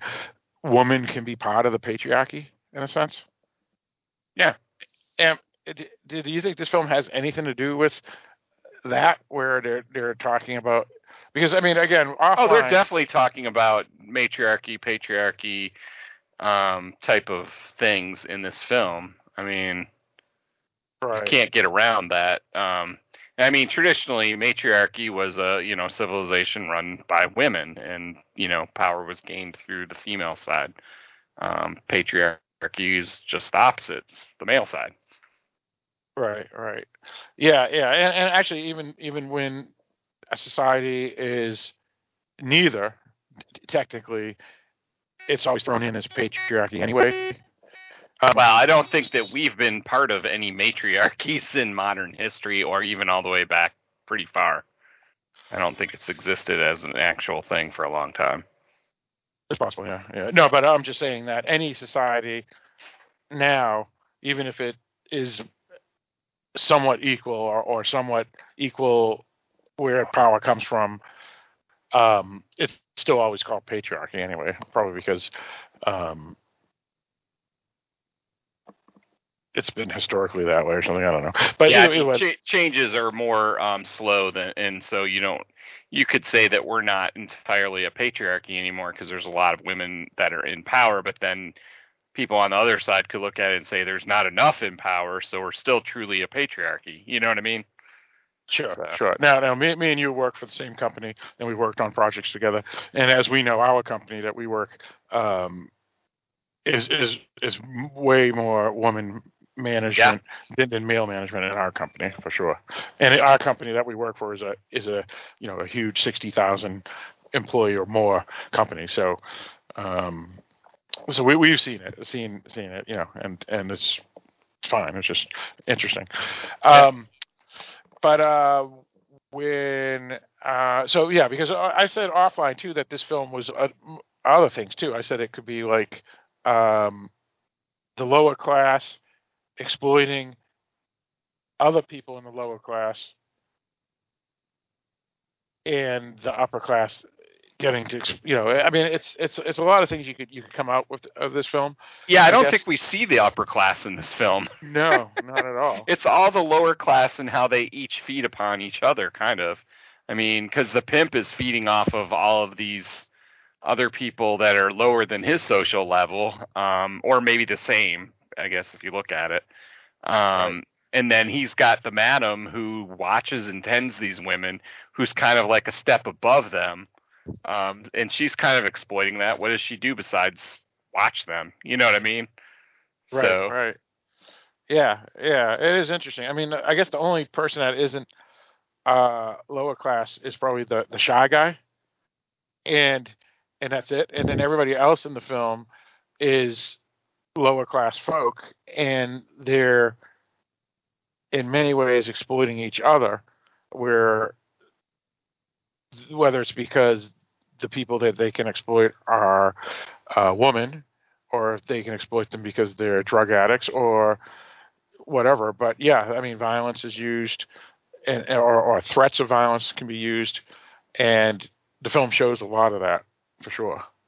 Yeah. Um, well, and it's interesting. Okay, so after she finds that guy's dead body and she leaves, and she comes across her pimp, who's pretty pissed that she's at this this place when he told her she could only go there, you know, if he's taking her there. Um, he acts really nice and seems really, really reasonable, and then all of a sudden he hauls off and hits her. Right, right, yeah, because she stands up for herself, says, "You can't talk to this man this way, this way to me anymore.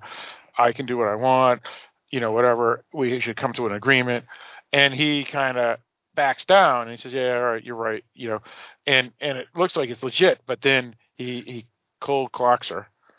He does a great job in that. The actor does a great job in that. Because I totally wasn't expecting him to hit her. I really thought he was backing down. I mean, it just seemed that way, didn't it? Yeah, it it, it, it like, seemed like wasn't expecting that at all. I wasn't expecting that at all. It's like, oh, whoa, okay, I wasn't expecting that. Yeah, and we should have. We should have because he's a pimp. we should have expected this, right? But he did such a good job of convincing us, like he was trying to convince her, that we totally didn't expect it. Right. Yeah, because he he's talking to her and and he's almost like you know, the actor's a really good actor, so you see his face and it looks like he's comprehending what she's saying and he's using logic and he's he's thinking about, yeah, you're right. I shouldn't be like this. You're absolutely right. What, this is ridiculous how I'm acting. You know, and so you really he are buy into it. But as you say, Barrett, he's a pimp. Yeah, he's a pimp. you know, and and you know, and that's what pimps do, especially ones that are in the illegal sex uh, work. And it's not like she got there without him exploiting her to begin with, right? I mean, he was exploiting her drug use to make her into a prostitute. Right, right, exactly. Yeah.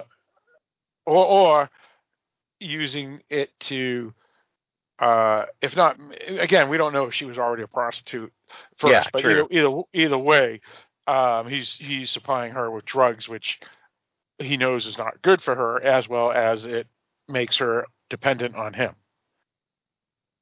And so yeah, so he's a he's a scumbag, and then yeah, so then he's he we find out that he's really a, a scumbag. Um, but this is when the the first real scene of violence happens, right? Yeah, he hits her pretty hard. Um, and then she comes back at him. Gets the upper hand with her kind of snake moves that you talk about. She's kind of stretchy almost, and she chokes him to death, right? Yeah, and then And then uh, breaks his neck. That's right. That's right. Yeah. So at this point, she has strength powers now too, Yeah, and then she just takes his car and drives back to the complex. Yep. Um, and this is the the third act here. Um, and there's, there's really two big scenes that happen in the third act. Uh, one is um, her find, talking to another prostitute and how a John treats her. Right? yeah, hits her. She has a big bruise around her eye. Yeah, yeah. So some of the Johns, uh, which is kind of surprising because you would think the pimp wouldn't wouldn't allow that unless the John is like really important. Yeah, and this guy didn't seem like it.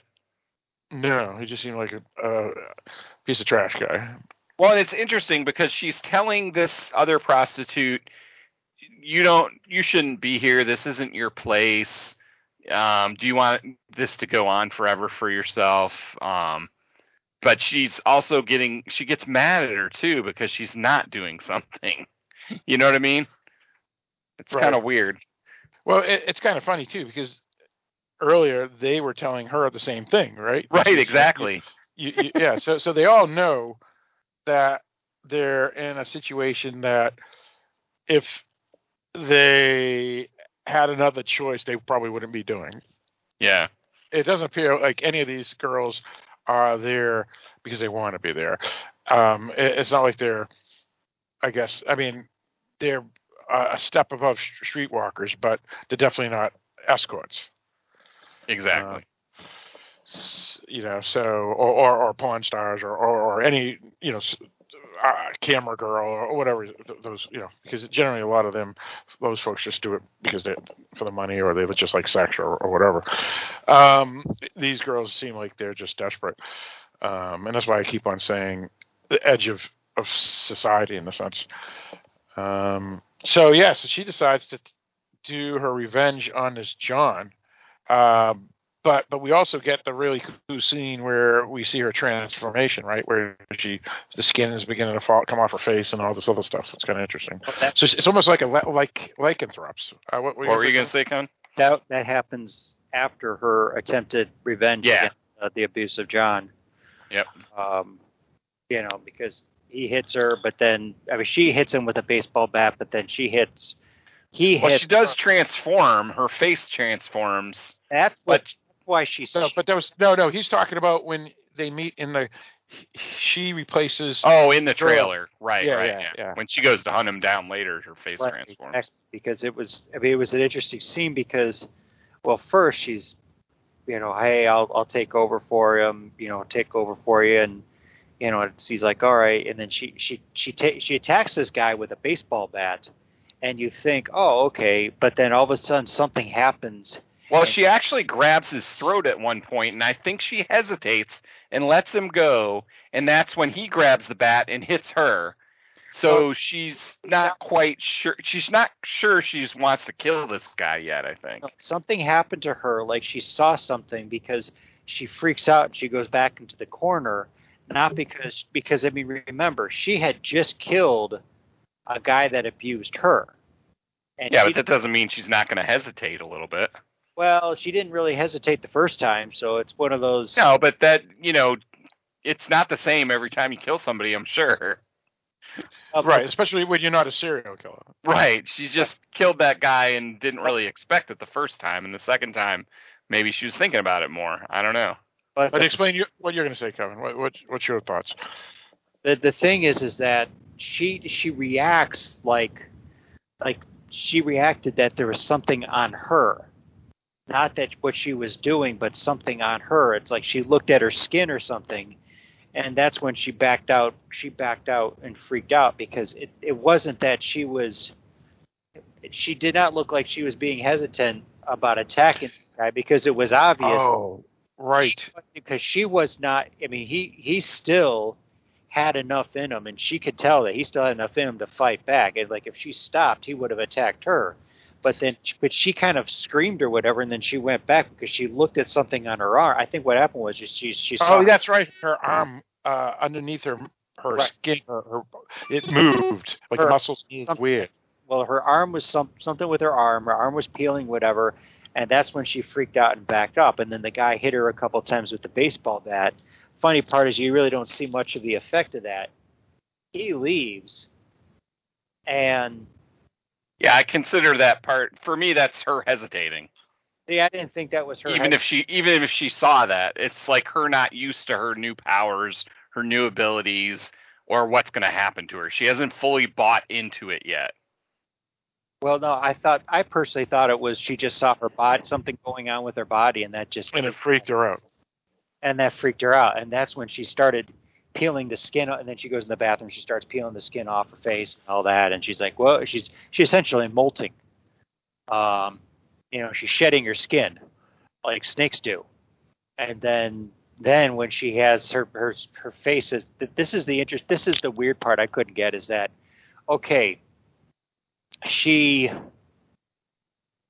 she she peels the skin off her face to reveal a snake face but she still so she puts a hoodie on follows this guy to follows this guy later on that evening or the next day or something. I think it was that evening because i mean how do you go through an entire day with a snake face and no one notices?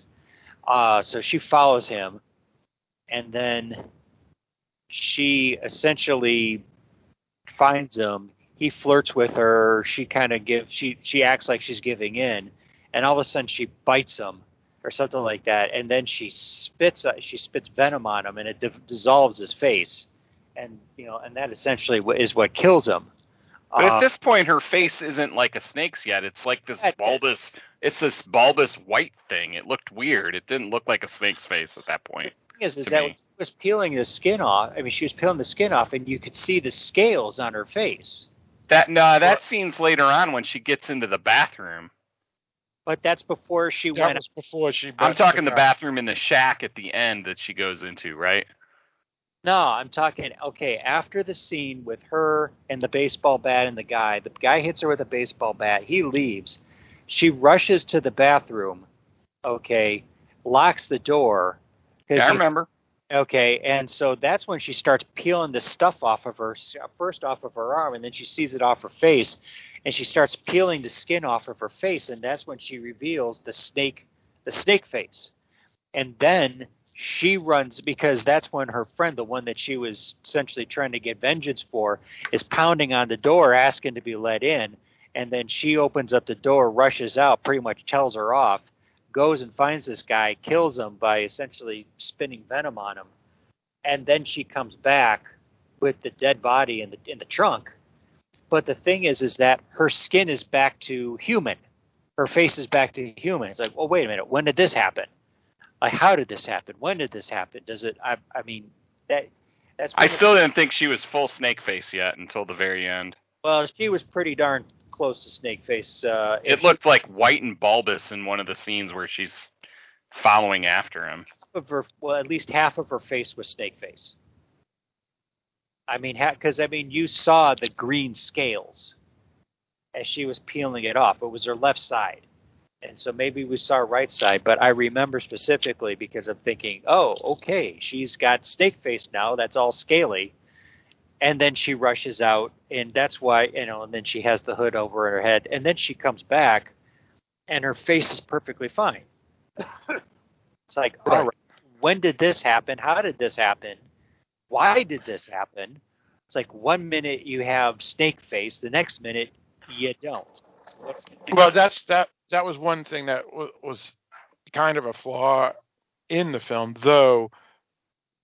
I could understand what happened, which is because yeah, a critic who's going to uh, review this will say, how could she have rip her off her skin, and then the next scene after, you know, the next scene, uh, ten minutes later, she her, has all her skin back, and that, that's a good question, though. At that point, you know, you can gather that she can turn into the Medusa snake person and then turn back. But they didn't clarify it well enough in the film, I think. Even though I think I understood that's what happened. Well, kind of like Alexis turning from a snake into a human. Yeah, exactly. Or or a werewolf um turns into a person but then turns back, you know. Um another example uh recently that you know when we did um the three of us plus Mike did um a travel guide to Lovecraft Country, a podcast on television series uh, Lovecraft Country on HBO Max. Um, there was a one, one a scene where a woman turns white and then she rips her skin off and, and is back to the black later, and then she could rip the skin off again and become white, and back and forth. And so I think that's what was happening here. She was that was due to a magical potion she was taking. My my my guess is is that's kind of what was happening here. It's like lycanthropy or something like that, but they may have not explained it well enough because, yeah, you know, ten minutes later when she's back looking at, like Carly, I could see some viewers being a bit confused. Because I mean, one of the things I was thinking of as I was watching that part was, do you ever see the movie Snake People? No, I've heard of it though. I've heard it was interesting. It, it was an interesting seen that. and um, it was these two. It was a brother sister who, what they uh, did I say cat? Pe- it was cat people. I said cat people. That's snake. Oh, okay, yeah, yeah, yeah. You mean the the one, the black and white one, or the or the colored one? The, the, the one with co- the one in color. The one with Okay, so the one Paul Paul Schrader starring. yeah, Rodney McDowell and or Yeah. Malcolm McDowell, Malcolm McDowell, and uh, all that. What happened was Kinski, right? Kinski was the woman. I'm trying to describe the movie here.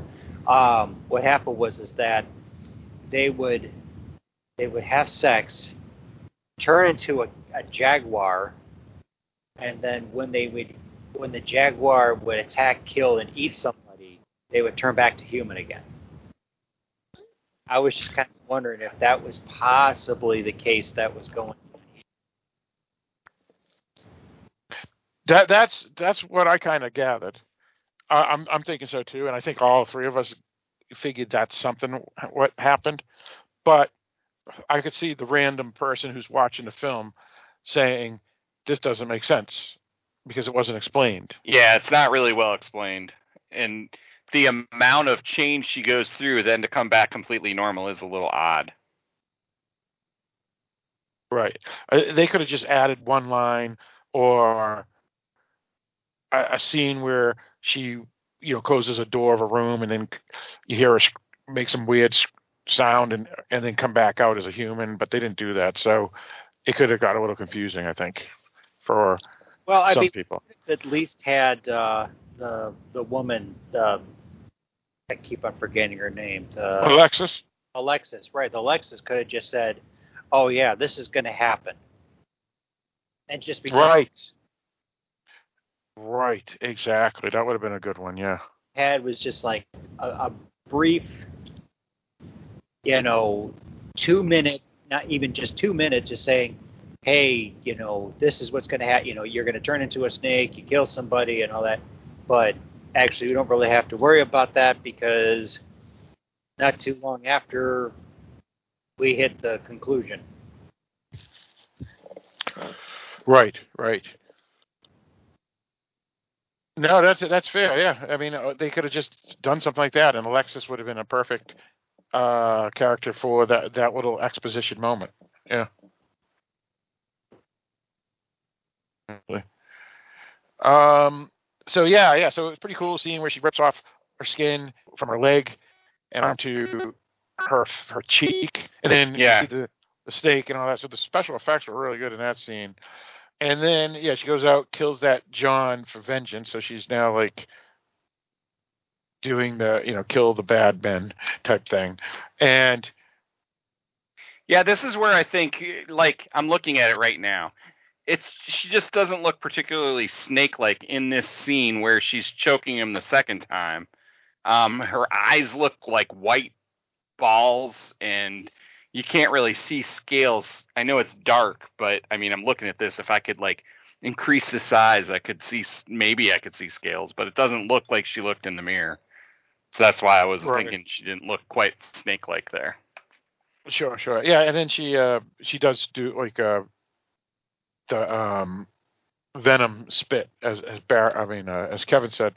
Yep. And and that kind of shows what happened to that John originally um with the white crap all over him. Um and and yeah, because then she put, tosses his body in her tr- car trunk or the trunk of the John, you know, the car that now she basically claimed. Uh, not the, or the John. The, um, Which we can accept because she's stronger now. Right. And that's when she comes back and she's already human again and she shows the c- corpse of of this this scumbag John, the one that was beating the woman, um, dead in the trunk to the people that are at the camp. Well, and it makes you wonder if she became human again because she killed him. Like that's what my point with uh, cat people. Yeah. Right. Yeah. Yeah. So she she finally she took care of him, so that's done. So now she's back to human, at least temporarily until the next, you know, vengeance. She's kind of like a vengeance god almost, right? Yeah, kind of. Uh, I mean, that's what that's where we cut to the final scene, which kind of explains what's what's going to happen, what what what kind of happens here. Um, so I guess we we could talk about that scene if you want. Um, Yeah. Well, actually, she- what happens? To, what happened to the third prostitute? Because she just kind of disappeared. No, she well, No, she tells uh, her to go. She says, "Do you want to be part no, of this no, no. life?" No, but wasn't there? There's three prostitutes, right? There's, there's Carly and the two others girls, right? Yeah, one of them she tells to leave, and then the other one is in the circle, and she tells her she can leave as well. Oh, okay, okay. So one had already left before. Yeah, the one that that she killed the guy for. She says she shows her the body, and then she tells her, "Do you really want to be part of this life?" And she runs off. She just runs off into the woods. Sure. Yeah, right. Okay, gotcha. Yeah. Okay. So then she lets the other one go, as well. Who is lucky, in my opinion.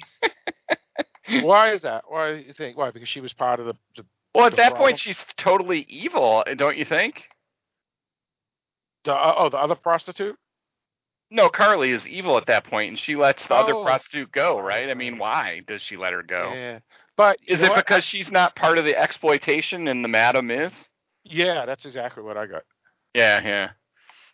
So even though she's a becoming this vengeance creature, I I, I don't think it's like a vampire that will take innocent victims.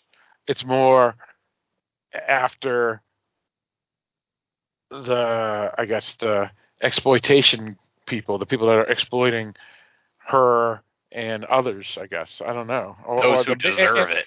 well, and also, also, if you notice, all the women that come with Alexis at the end are exactly that XY, I mean, double X chromosome people. There's no men. Yeah, there's all. no. Right. So, so you know, the madam was working with the men, you know, and, and again though, she's not after. I mean, she almost killed the innocent John. You know, the guy. I mean, his only crime was he decided to go to a prostitute. Um, Yeah, and all he did was just leave. We never see him again. yeah, it, yeah, exactly. He just leaves. So I think she's kind of going after the the patriarchy that's bad, maybe. And and and the madam is part of that patriarchy. Well, see, the thing that the, the one of the things that I was wondering as I was looking at all this is, uh, you know, yeah, I mean, beating women that's bad, that's awful, that's terrible, that's that that's like there there's I, I there's a lot of really words I could use for it. I mean, cowardly, honorable, ballless. I mean, I just I, I really don't like the fact that you know a guy would would beat a woman. At the same time, does that warrant his death? I mean, beating the crap out of him, fine. You know, breaking arms, breaking legs, you know, maybe even dismantling his face or something. You know, okay, but to to actually kill him, I don't. I don't know. I, I'm not going to answer that honestly. How I feel. Yeah. Well, I, I'll tell you this. I'll, I'll tell you this, Kevin. Technically, in a lawful society, you're absolutely right. Um, he should he should be put in jail or, or you know put on trial for um, abuse. Now we know no, a lot of to be a, a, an abuser and shunned.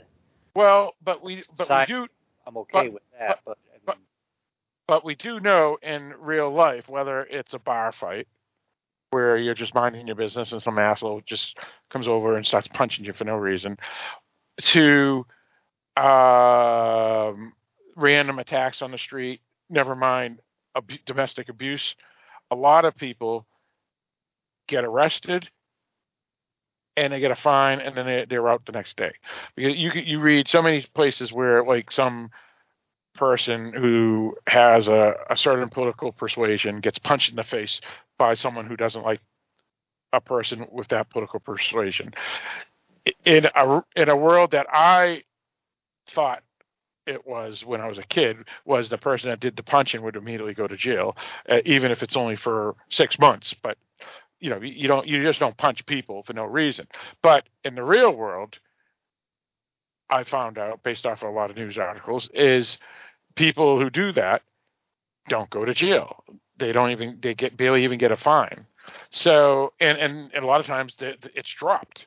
You know the, the the charges are dropped or something. So I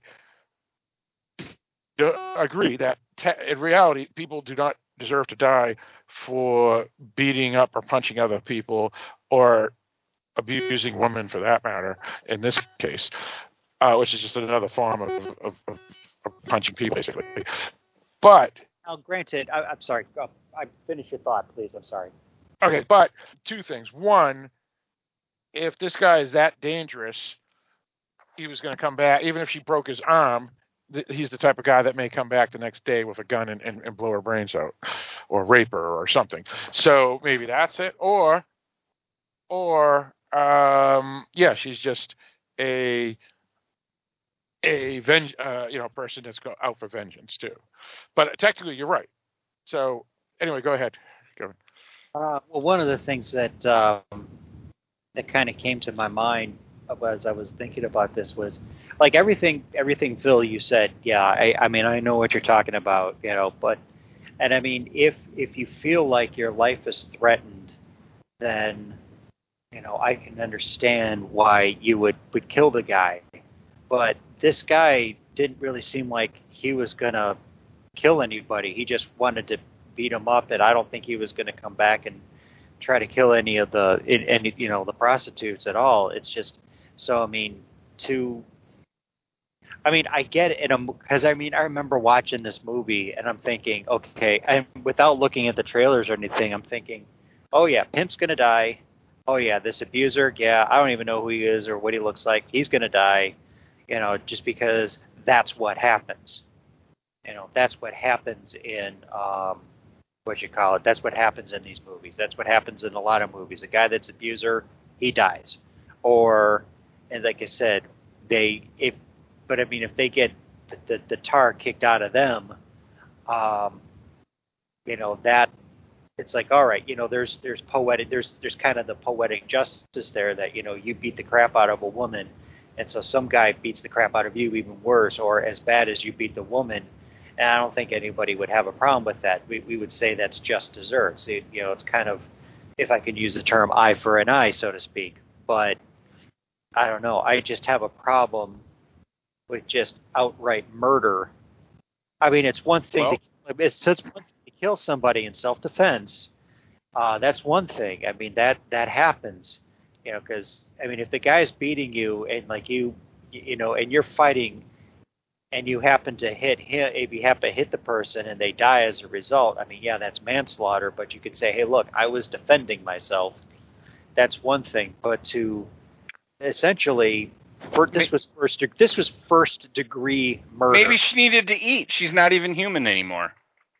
That's true. But also, that, that's true. She's a monster now. She's a monster now, and she's all- hungry. Now, also though, Barrett had a good point earlier too, which is she's becoming evil too.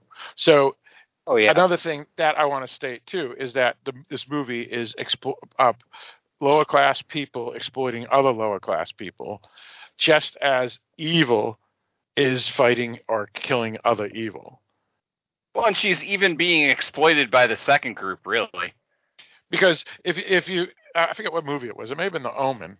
What, yeah, that's true, Barrett. But in The Omen, I think it was where they say evil fighting evil, and and in theory, you know, you know, if if you're a religious person, I know actually you are, Barrett. I mean, um, Kevin, you, you're you're born again Christian.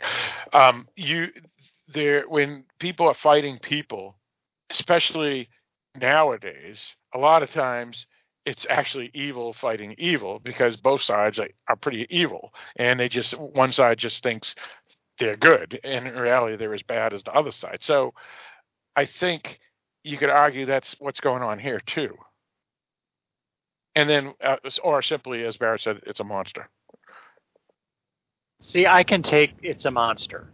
I can Okay. because, because the thing is, is that remember when she she she shows the the abuser to the woman that was abused. Um, it's kind of it's kind of funny because, well, not kind of funny. Sorry, it's it's interesting because the woman who was abused freaks out. You know, she did not want this guy to be killed. She just, I mean, if you know, if the guy was beaten up, she'd be okay. You know, he got what he got. He got what he deserved, and that's it. But you know, she she did not want him dead. That's true. Right, right. So basically, what happened is Kylie decided on her own to get vengeance on this scumbag for beating up her friend and other woman probably too. So her decision to do that was murder, first degree murder. And you're you're absolutely right. That's not right. First degree murder, you go to jail for a long time if justice is served correctly. However, in her eyes, she two things. One, she's a monster, and two, she's also evil herself in a sense. Because now she has no, you know, she has this thirst of of vengeance. And I'm not saying vengeance is necessarily evil in all cases, but it most certainly you could argue is evil in this case, even if the people she's doing it against are evil, though they may not deserve to die. So, And we're looking at deserve to die from the outside. Keep that in mind. when you're getting Yeah. beat, it may seem like a totally different story. right, yeah, but I, I mean, it's it's a fair point, though, Kevin. I, I'm not. yeah, I'm not, it's it's a it's fair really point. fair point. Yeah, yeah, because because it's one of those things. Because this is this is a little different. It's not like um the the, the prostitute that got beaten up by this guy. It, you know, she was in a room and he's going nuts and he's punching her and kicking her and doing all this other stuff, and then she grabs a knife and stabs him and he dies. Right. This was first degree vengeance. Premeditated murder, yeah. Yeah. So, and that's we're, we're agreeing with you, Kevin, that that's different than than the scenario I just offered. Yep, everything has degrees, and that's why we have laws that just take that into account. Not that it necessarily works out well or the way it should, but that's what it's supposed to do in a perfect world. Right, right. Now, obviously, this movie was was written by uh, men, and also the movie is a horror film. So, if they're trying to state make a statement that the patriarch is evil and it's okay to do vengeance on those that are evil, then the message for the movie is obviously not appropriate. However, I, I, don't know if that's what they were going at after. I mean, you know, like that's the point of Dark Discussions News Network and this podcast, specifically the Halloween Boutique Psychotronic Reviews, is that we are just throwing stuff against the wall that could be looked at it, and maybe it is a metaphor, though in reality it may have just been a cool horror film the the, the writer and director did, and and um, it turned out that um, people read more into it. Yeah, I don't think anyone was good necessarily in this film. I think the one prostitute who, the two prostitutes, the one who left first, I, I think she was probably the best of anyone we see on the screen. And then the other one wasn't too bad either. Uh, the madam wasn't a horrible person, but didn't realize her role in keeping these things going. Um, so I don't think we're supposed to think that her killing that guy is good um, it, she's definitely turned into her own force of power. Let's put it that way, I guess. Right, right. She's trying to be a god, right? Because you know Yeah. God will will will after the afterlife he'll determine who the sixty two thousand souls will come to heaven and the rest will you know you know whatever, whatever you believe. Some people believe that either go to heaven or hell. Other people are, are literal where there's only going to be sixty two thousand souls or whatever it is. But either way, she's being the god now, and she's determining that this the the, the pimp, the John, and the madam are all being judged by me, the God, and you're therefore my decision is is death because of what you've done. Yeah, and she's basically part of a new society, right? It's the new society where she's the queen. Right, right. We, and we haven't even talked about that yet. Does that make any sense to you, Kevin? You see what we're saying, even though we're we're actually agreeing with you. It's just that we're throwing this out there too. No, I get what you're saying. No, trust Right. me, I get what you're saying. I just, um, yeah, I, I I'm fine with it. It's just I understand that you know, for like you say mentioned earlier that yeah, you're uh, um, you know, you're dealing with someone who's becoming evil, and so just yeah, and so the the one the younger one to leave, and that's that's fine, that's good. Um, yeah, because she she is becoming pretty pretty wicked. It, it's I I I guess it's just I, I wasn't at all feeling any sympathy. Just to, just for the listeners to know, I wasn't feeling any sympathy at all for um, the people who died. Uh, they were scum. They were not they were not nice people. And I'm not trying to defend at all what they were like or what they did. It was just more. I just thought murder was too far. But can I Sure, sure, and, and that's fair. on. Can I just kind of do one one little nitpick that I had uh, at, at the end? Yeah, yeah. Go ahead. Okay, you had uh, the one prostitute that was left over. Um, you know, the she gets. I'm sorry. What's the main character's name again? Carly. Carly. That was it. That's what I thought. Carly comes up to her. Um, she has this, like, she has a dress on, one of those skin tight dresses. You know, Carly, and so the the other the other woman's sitting there, and she has like a knife or a pair of scissors or something in her hands, and she's freaking out because she knows because I think she also saw the dead body, and so she's freaking out.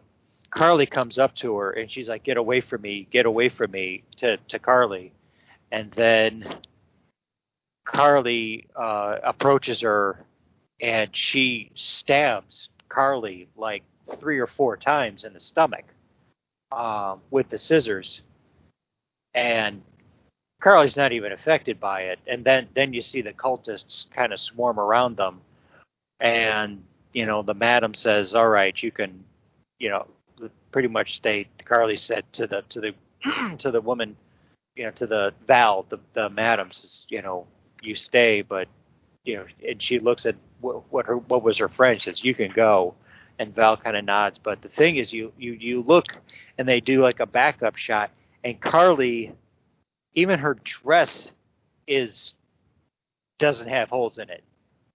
I mean, her body she got stabbed a couple of times. Even if like her she her she, her body naturally healed, why doesn't her dress have holes?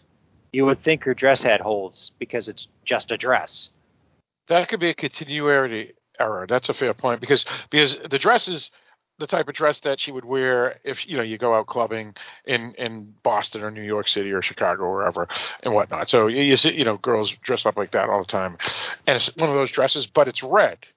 So that was smart by the production crew to make it red. So you so if they're not going to show a lot of blood, it would be hard to see on this dress anyway.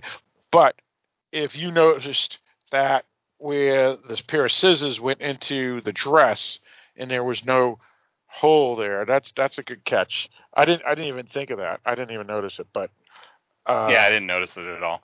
But someone someone yeah that that was paying attention would and and you know and you did so that that's a fair point. That was that's most certainly uh, a boo boo, I would say.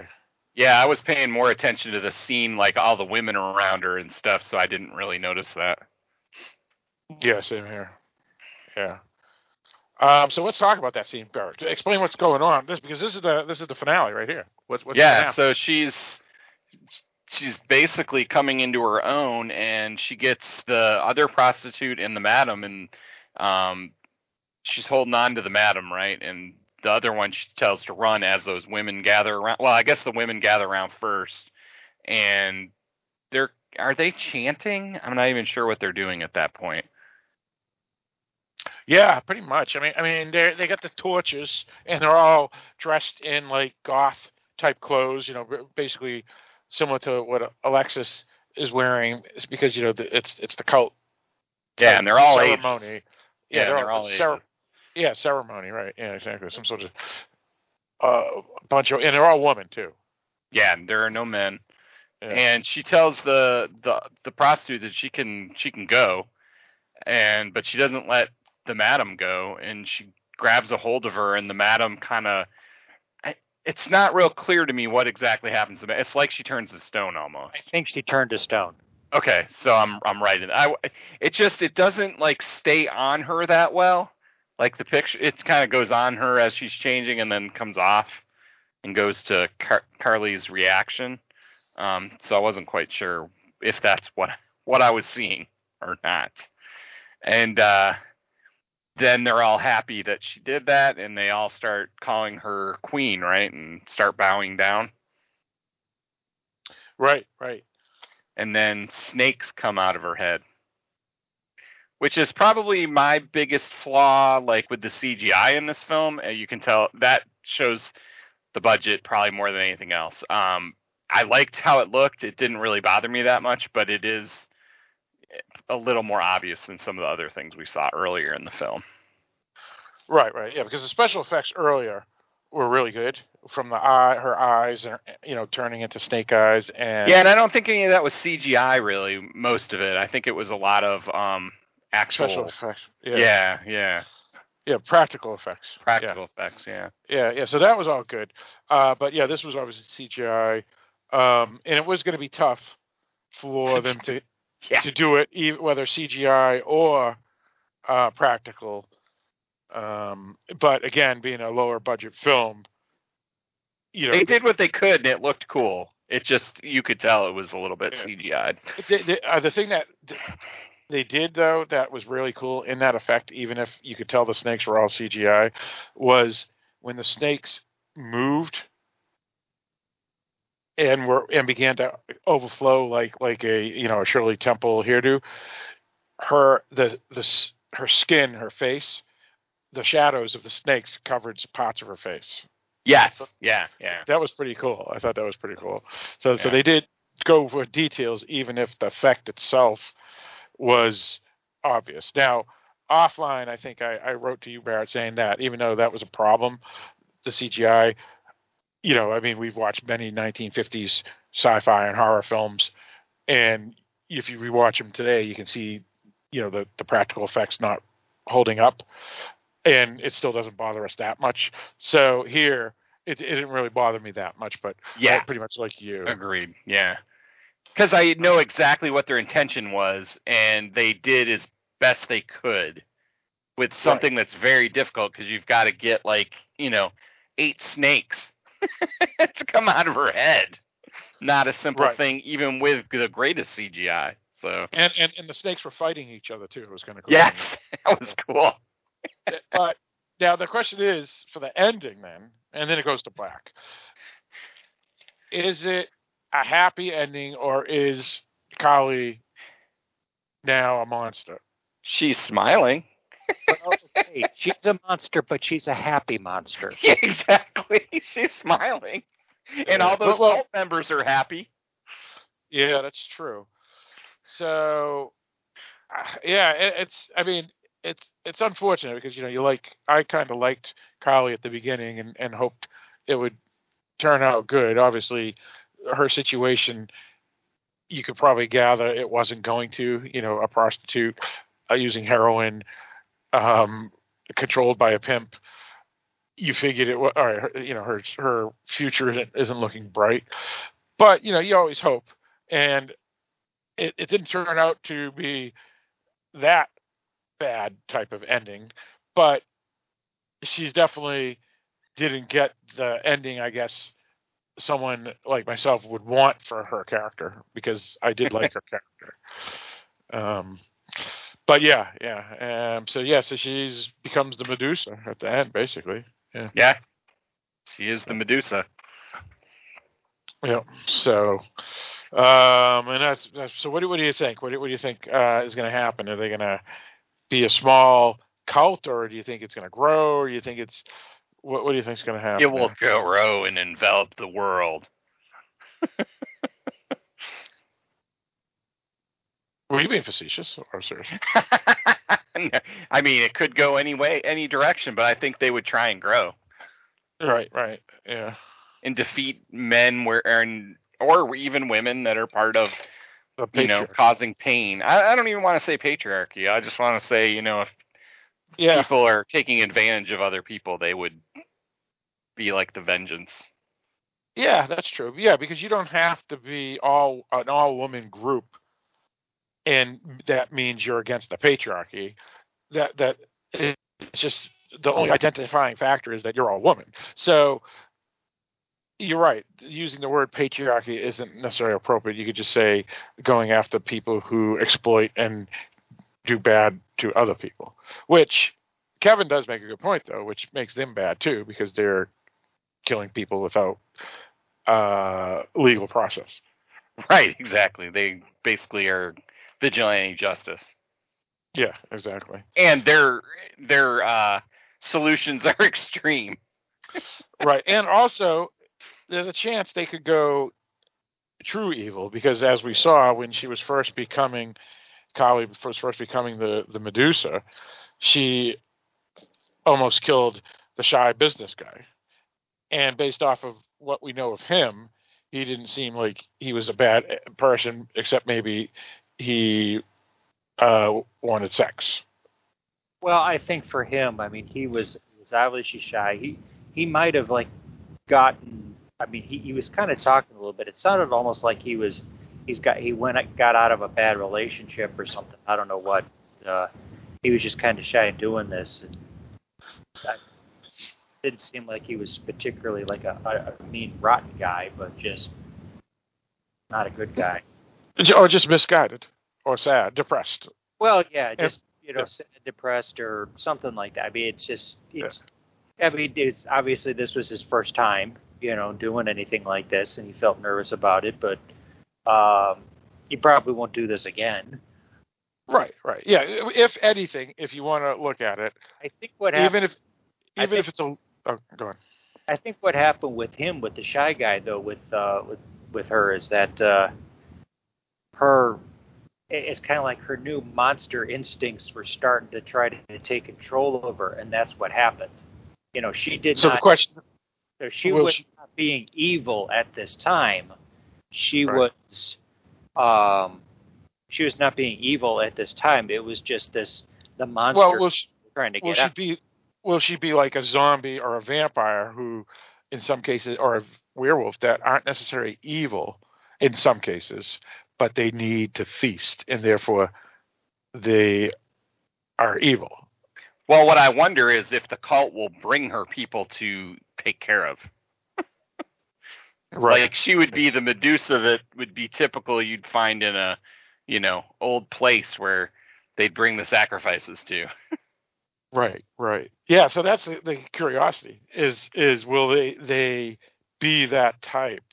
Um, because even though you're right, Kevin, it may have been an animal instinct, monster instinct to feed, so she wasn't actually being evil. But if if she begins to take out people who've done no bad things, then technically she's an she's if not evil, she's definitely someone that has to be removed. From Well, she's she becomes more like the creature than than the human at that point. Well, I think what there's a couple of things that'll probably I hope I they may do a sequel. Who knows? It depends on how many viewers they get. But if they continue, uh, I mean, probably what's going to happen is is that one she will be kind of the uh, vengeance is hers for women type of thing for exploited women. And so, it, to some, she may become a hero and kind of the new cult leader but then at the same time she'll probably be a monster so it's kind of the is she you know is she a monster or is she a hero? You know because let's face it i mean some people would probably call her a hero for for for taking out the people that are exploiting women. Uh at the same time she might just she she's a monster because you know she, she's a monster. I mean having Right. snakes having snakes your head isn't exactly uh, human. well, Kevin, it's it's also uh, you could be a human and- and a monster too. As we've seen, there's dictators and queens and kings and leaders who are loved by people, and they're willing to overlook the evil they've done. Right. Oh, I agree. I agree. I'm just saying. Or they don't even think it's evil or bad or wrong.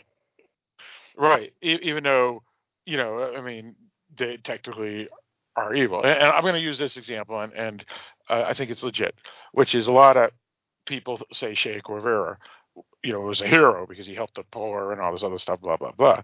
But he mass murdered hundreds of people, and he slaughtered people all the time, and he supported dictatorships and whatnot. And so even if people say, oh, yeah, he's a hero because he did all this stuff, he's still a monster. Yeah, how you get there matters almost as much as where you get to. Exactly. Exactly. Stepping over a million bodies to become ruler of a nation and being benevolent at that point doesn't make up for the million bodies that came before that. exactly. Exactly. Yeah, yeah. So that that's my point, and that's what I, what I used to say when we were doing uh, the Game of Thrones podcast. You know, I'm thinking Jon Snow, a Game of Thrones podcast, which is about Cersei's. Which is, I said, I said that there's a chance that if she ever consolidated power and became the leader, I could see her character having been considered a great leader and people loving her, even if on the side she executed the people that were threats to her and and whatnot. You know, because a lot of people that are evil, like you said, Barrett, they you know they get to a point by killing, uh, you know, stepping over all these bodies, which basically means killing them, and then at, and then they become heroic at that point, and people love them, but they still killed all those people. Yeah, well, and you know, the people that usually fall in love with that story are the ones that don't know the real story or don't care about the real story. Right. Exactly. Exactly. So, so yeah. So this this woman here, Kylie, if she, even though again it's not her choice because she was bit, right? So she's still a victim technically too when you really look at all this because even if she becomes powerful and a monster and a goddess or whatever, she still did not ask for this because she did, she would she did not ask to be bitten. No, she did, and I think they they made her into this queen goddess without her permission. So yeah, they they've Yeah. taken, and she's not the same person anymore, right? She's totally changed. Exactly. Because I think personality wise, she would never have done what she did at the end. That she, you know, at the beginning, she wouldn't have done what she does at the end without that change. Right, right, and that's the thing. It's a change because I, I remember reading uh, a Dracula. If you ever anybody read Bram Stoker's Dracula, when Dracula dies, spoiler alert for a, a 150 year old book, um, when he dies, his the, the author Bram Stoker talks about how the expression on his face is of peace and um, happiness and and thankfulness because he himself, even though he was a vampire and doing horrible things, Dracula, at one point he was bit too, and he he did not ask for it either. And so when he dies, he's he's at peace now because he's now not the monster that he had become. And Yeah. so so I could see that in this case too, where she herself, Kali, at this point, you can't say she's the same Kali prior to the bite because again, the bite has changed her completely. Well, and the the smile person. on her face in the in the end is kind of maniacal too. She's basking in this adoration after having just killed the madam. Right, right, yeah. No, no guilt, no pity, no. Mm-mm. What did I do? Yeah, you're absolutely right. It reminds me of the smile in Midsommar at the very end. yeah, yeah, that's right. Yeah, yeah, because she's now that that girl is evil now too, in a sense. You're right. Yeah, or Yeah. yeah, part of that weird cult. Yeah, yeah, exactly. They, they've bought in completely. yeah, yeah. Or or uh, Rosemary and Rosemary's Baby. You know, though if you read the book too, it's a little different, but changes it. But but in the movie, she accepts the devil baby basically. Spoiler for a 60 year old movie. Spoiler. Um, so yeah. Yes. Um, It's old. Oh. Yeah, those are some, some old stuff. Uh, any any further things on this movie anybody wanted to bring up that we missed that you had on your agenda that you wanted to talk about? Not for me. Nope, I'm all set. All right, sounds good. So, all right, we'll we'll uh, give our final thoughts on the film, but before we do that, uh, uh, let's see. Uh, um, let's see. Uh, Kevin, me, you, and Barrett uh, do a podcast that's on hiatus right now. Oh yes. Uh, well, we do a couple of them actually. If you think about it. Uh, But the one that's on hiatus. Oh, you're right. There's two on hiatus. Yeah, because uh, because we're not sure if, if if the other one's even canceled yet. That's a good point. But continue.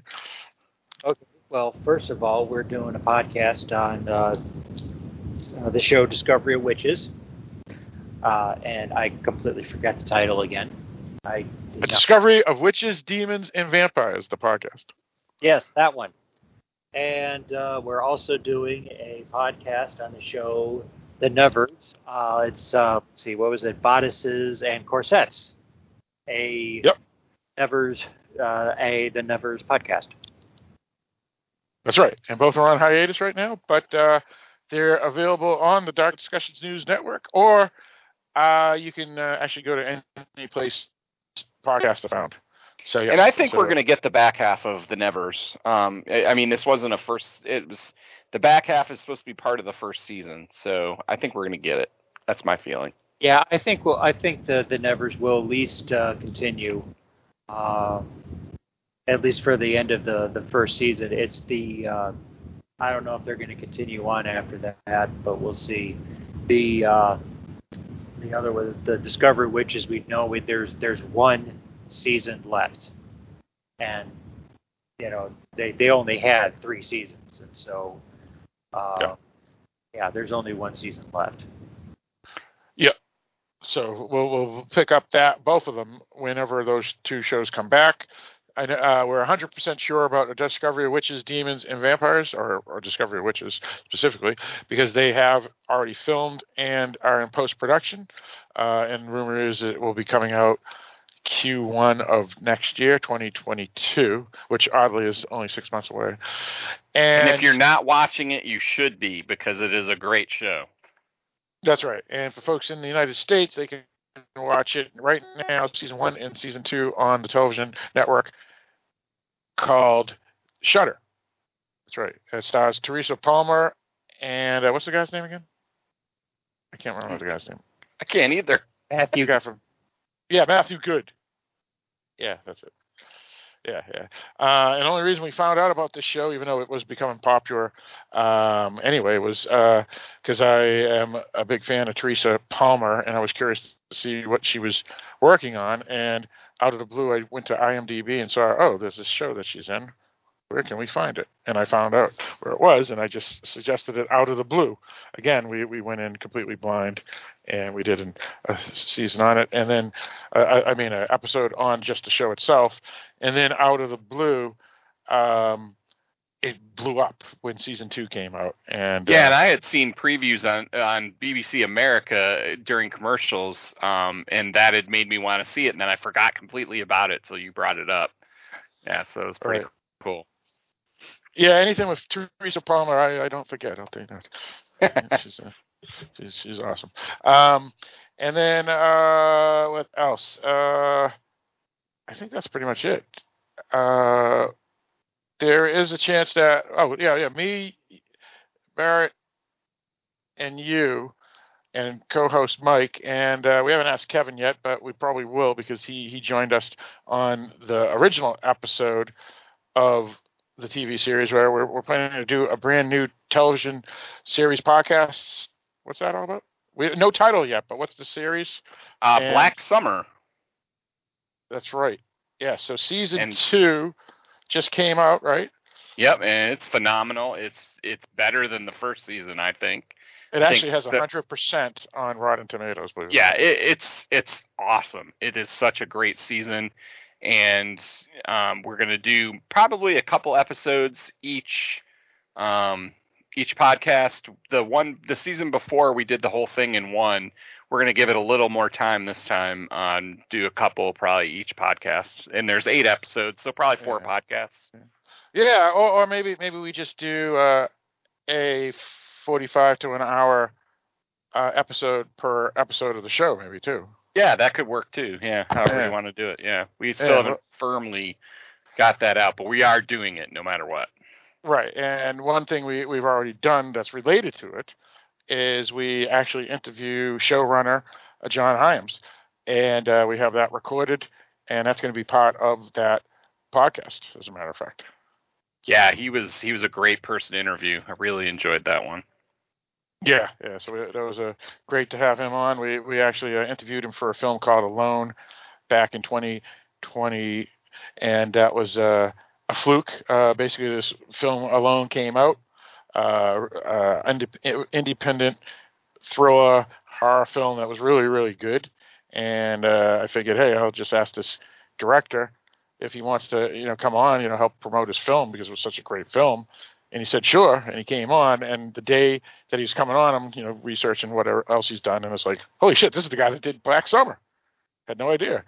And so, uh, um, so we had a connection with him through uh, the movie alone. And we asked him to talk about Black Summer. And he came in and it was a, yeah, it was a great interview. Uh, so Kevin, you're, uh, offered a job on that podcast if you're up to it.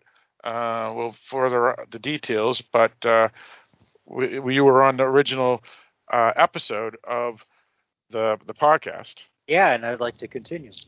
All right, sounds good. So it'll be the four of us, just like we did on the first uh, uh, season, where we did the two-hour episode discussing the first season on the Dark Discussions podcast.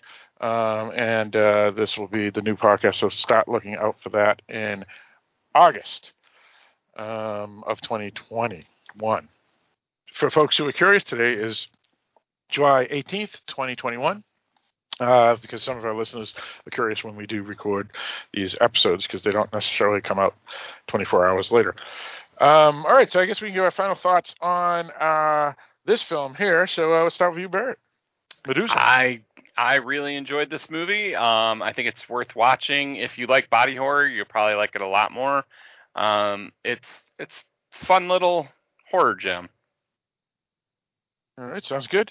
Uh, yeah, for me, um, yeah, I, I liked it a lot. Um, I was worried at first because it is a slow burn, and it, Me too. Um, yeah, yeah, and it was kind of artsy, you know, because it's a more of a character study, uh, at least the first hour anyway, or first half hour anyway. So, you know, I didn't know where it was going to go. Um, uh, but then, um, as you figure out what's going on and what happens, uh, it turns out to be pr- pretty uh, solid little horror film, uh, little gem, if if you if you prefer, that folks could probably search out for and, and take a look. Um, not sure where it's playing at the moment, but uh, it's supposedly available everywhere VOD is found. Uh, so I would recommend it. And uh, the lead actress was great, um, and so wasn't the pimp and all the other actors. Uh, so yeah, really good film. Uh, Kevin. Um, the actors were good. The actors did fine. I just wasn't fond of the movie. I, uh, I think to for me it was. I mean, I I, I appreciate a good slow burn dramas. I don't think this was a good slow burn. Uh, I don't think the. I don't know. I just. I wasn't into it. Uh, I also was kind of hoping for more of the mythological Medusa. You know, in the end, she, you know, she becomes Medusa, but then that Medusa, you know, turns people into stone just by looking at them. And I don't know. I just, I just wasn't getting. I just wasn't getting into this movie. I mean, it's a one and done for me. Right, and and that's a fair point that Kevin makes, which is this isn't the mythological Greek Medusa or Gorgon, if you prefer. It's it's a body horror film more than anything, um, and it's a, a disease rather than a monster that you know is just exists. So uh, be, yeah, so the the title Medusa may in some ways um, give a false identity to the film in a sense. So Yeah. just be just be aware. It's just a it's a take on the Medusa. Yeah, I mean, it's it's like Yeah. how someone how a woman becomes Medusa. But the thing is, is that will this Medusa, you know, turn people to stone by looking at the by them looking at her, or will she just kill people by just touching them, biting them, or whatever? I or spitting venom. Well, she did she did kill the madam by stoning. I- well, yeah, but she touched her. Yeah. Right. It was evolution.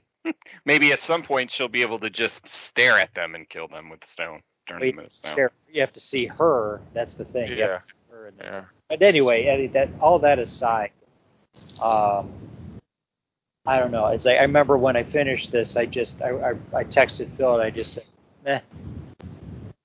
Right. No, and that's fair. Yeah, I, I, I know the myth of Medusa too. By the way, I know that you have to stare at them. yeah. Just Yeah, saying. and that's that's the thing. It's uh it's uh if you stare at her back, you're not going to turn to stone. it's it's a take on on the Medusa myth uh, without really being related to that myth, if that makes any sense. Yeah, no, and I, I get that. I get that. I just Yeah. was. It wasn't that I was expecting this and I didn't get it and I was disappointed because I mean there have been times where I didn't see what I was expecting and I was pleasantly surprised. I didn't see what I was expecting and I wasn't pleasantly surprised. I was just disappointed. Uh, Sure. like I said, this movie was just meh.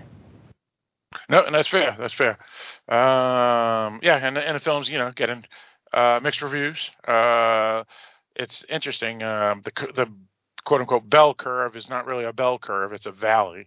So the people who loved it to the people who hated it are are the high points, and then in the middle, uh, where people just were like, "Yeah, it's all right," uh, it's the lowest. So it's it's more of a U rather than a uh, N shape or bell shape for that matter. So so it is curious. So so people either loved it or hated it. There wasn't really much in the middle. Um, all right, so a couple of things. Uh, the film uh, once again is called Medusa. Uh, um, again, uh, the title it could be considered a little misleading, so just be careful with that. Directed by someone named Matthew B. who uh, works uh, in the, the Scott Jeffrey production company, who Scott Jeffrey uh, co-wrote the film with Matthew BC and also produced the film. Uh, the film stars a number of folk, but uh, obviously the lead actress is Megan Purvis, uh, who played Kali, and, and she's pretty much in 90% of the film, and this is her film. Uh, so uh, one one thing, uh, the production design, uh, not the production design, the costume design, uh, that should be definitely uh, give a nod to because the clothing uh, that the woman wearing is are absolutely fantastic clothing. It's really good stuff. And then also the special effects people for the practical effects were, were really good as well. Those people should be uh, noted as well. So co- uh, costume design and practical effects crew. Um, so with all that stated, Barrett, why don't you do this up? Thanks again for joining us on Halloween Boutique Psychotronic Reviews. Join us again next time when we have something completely different.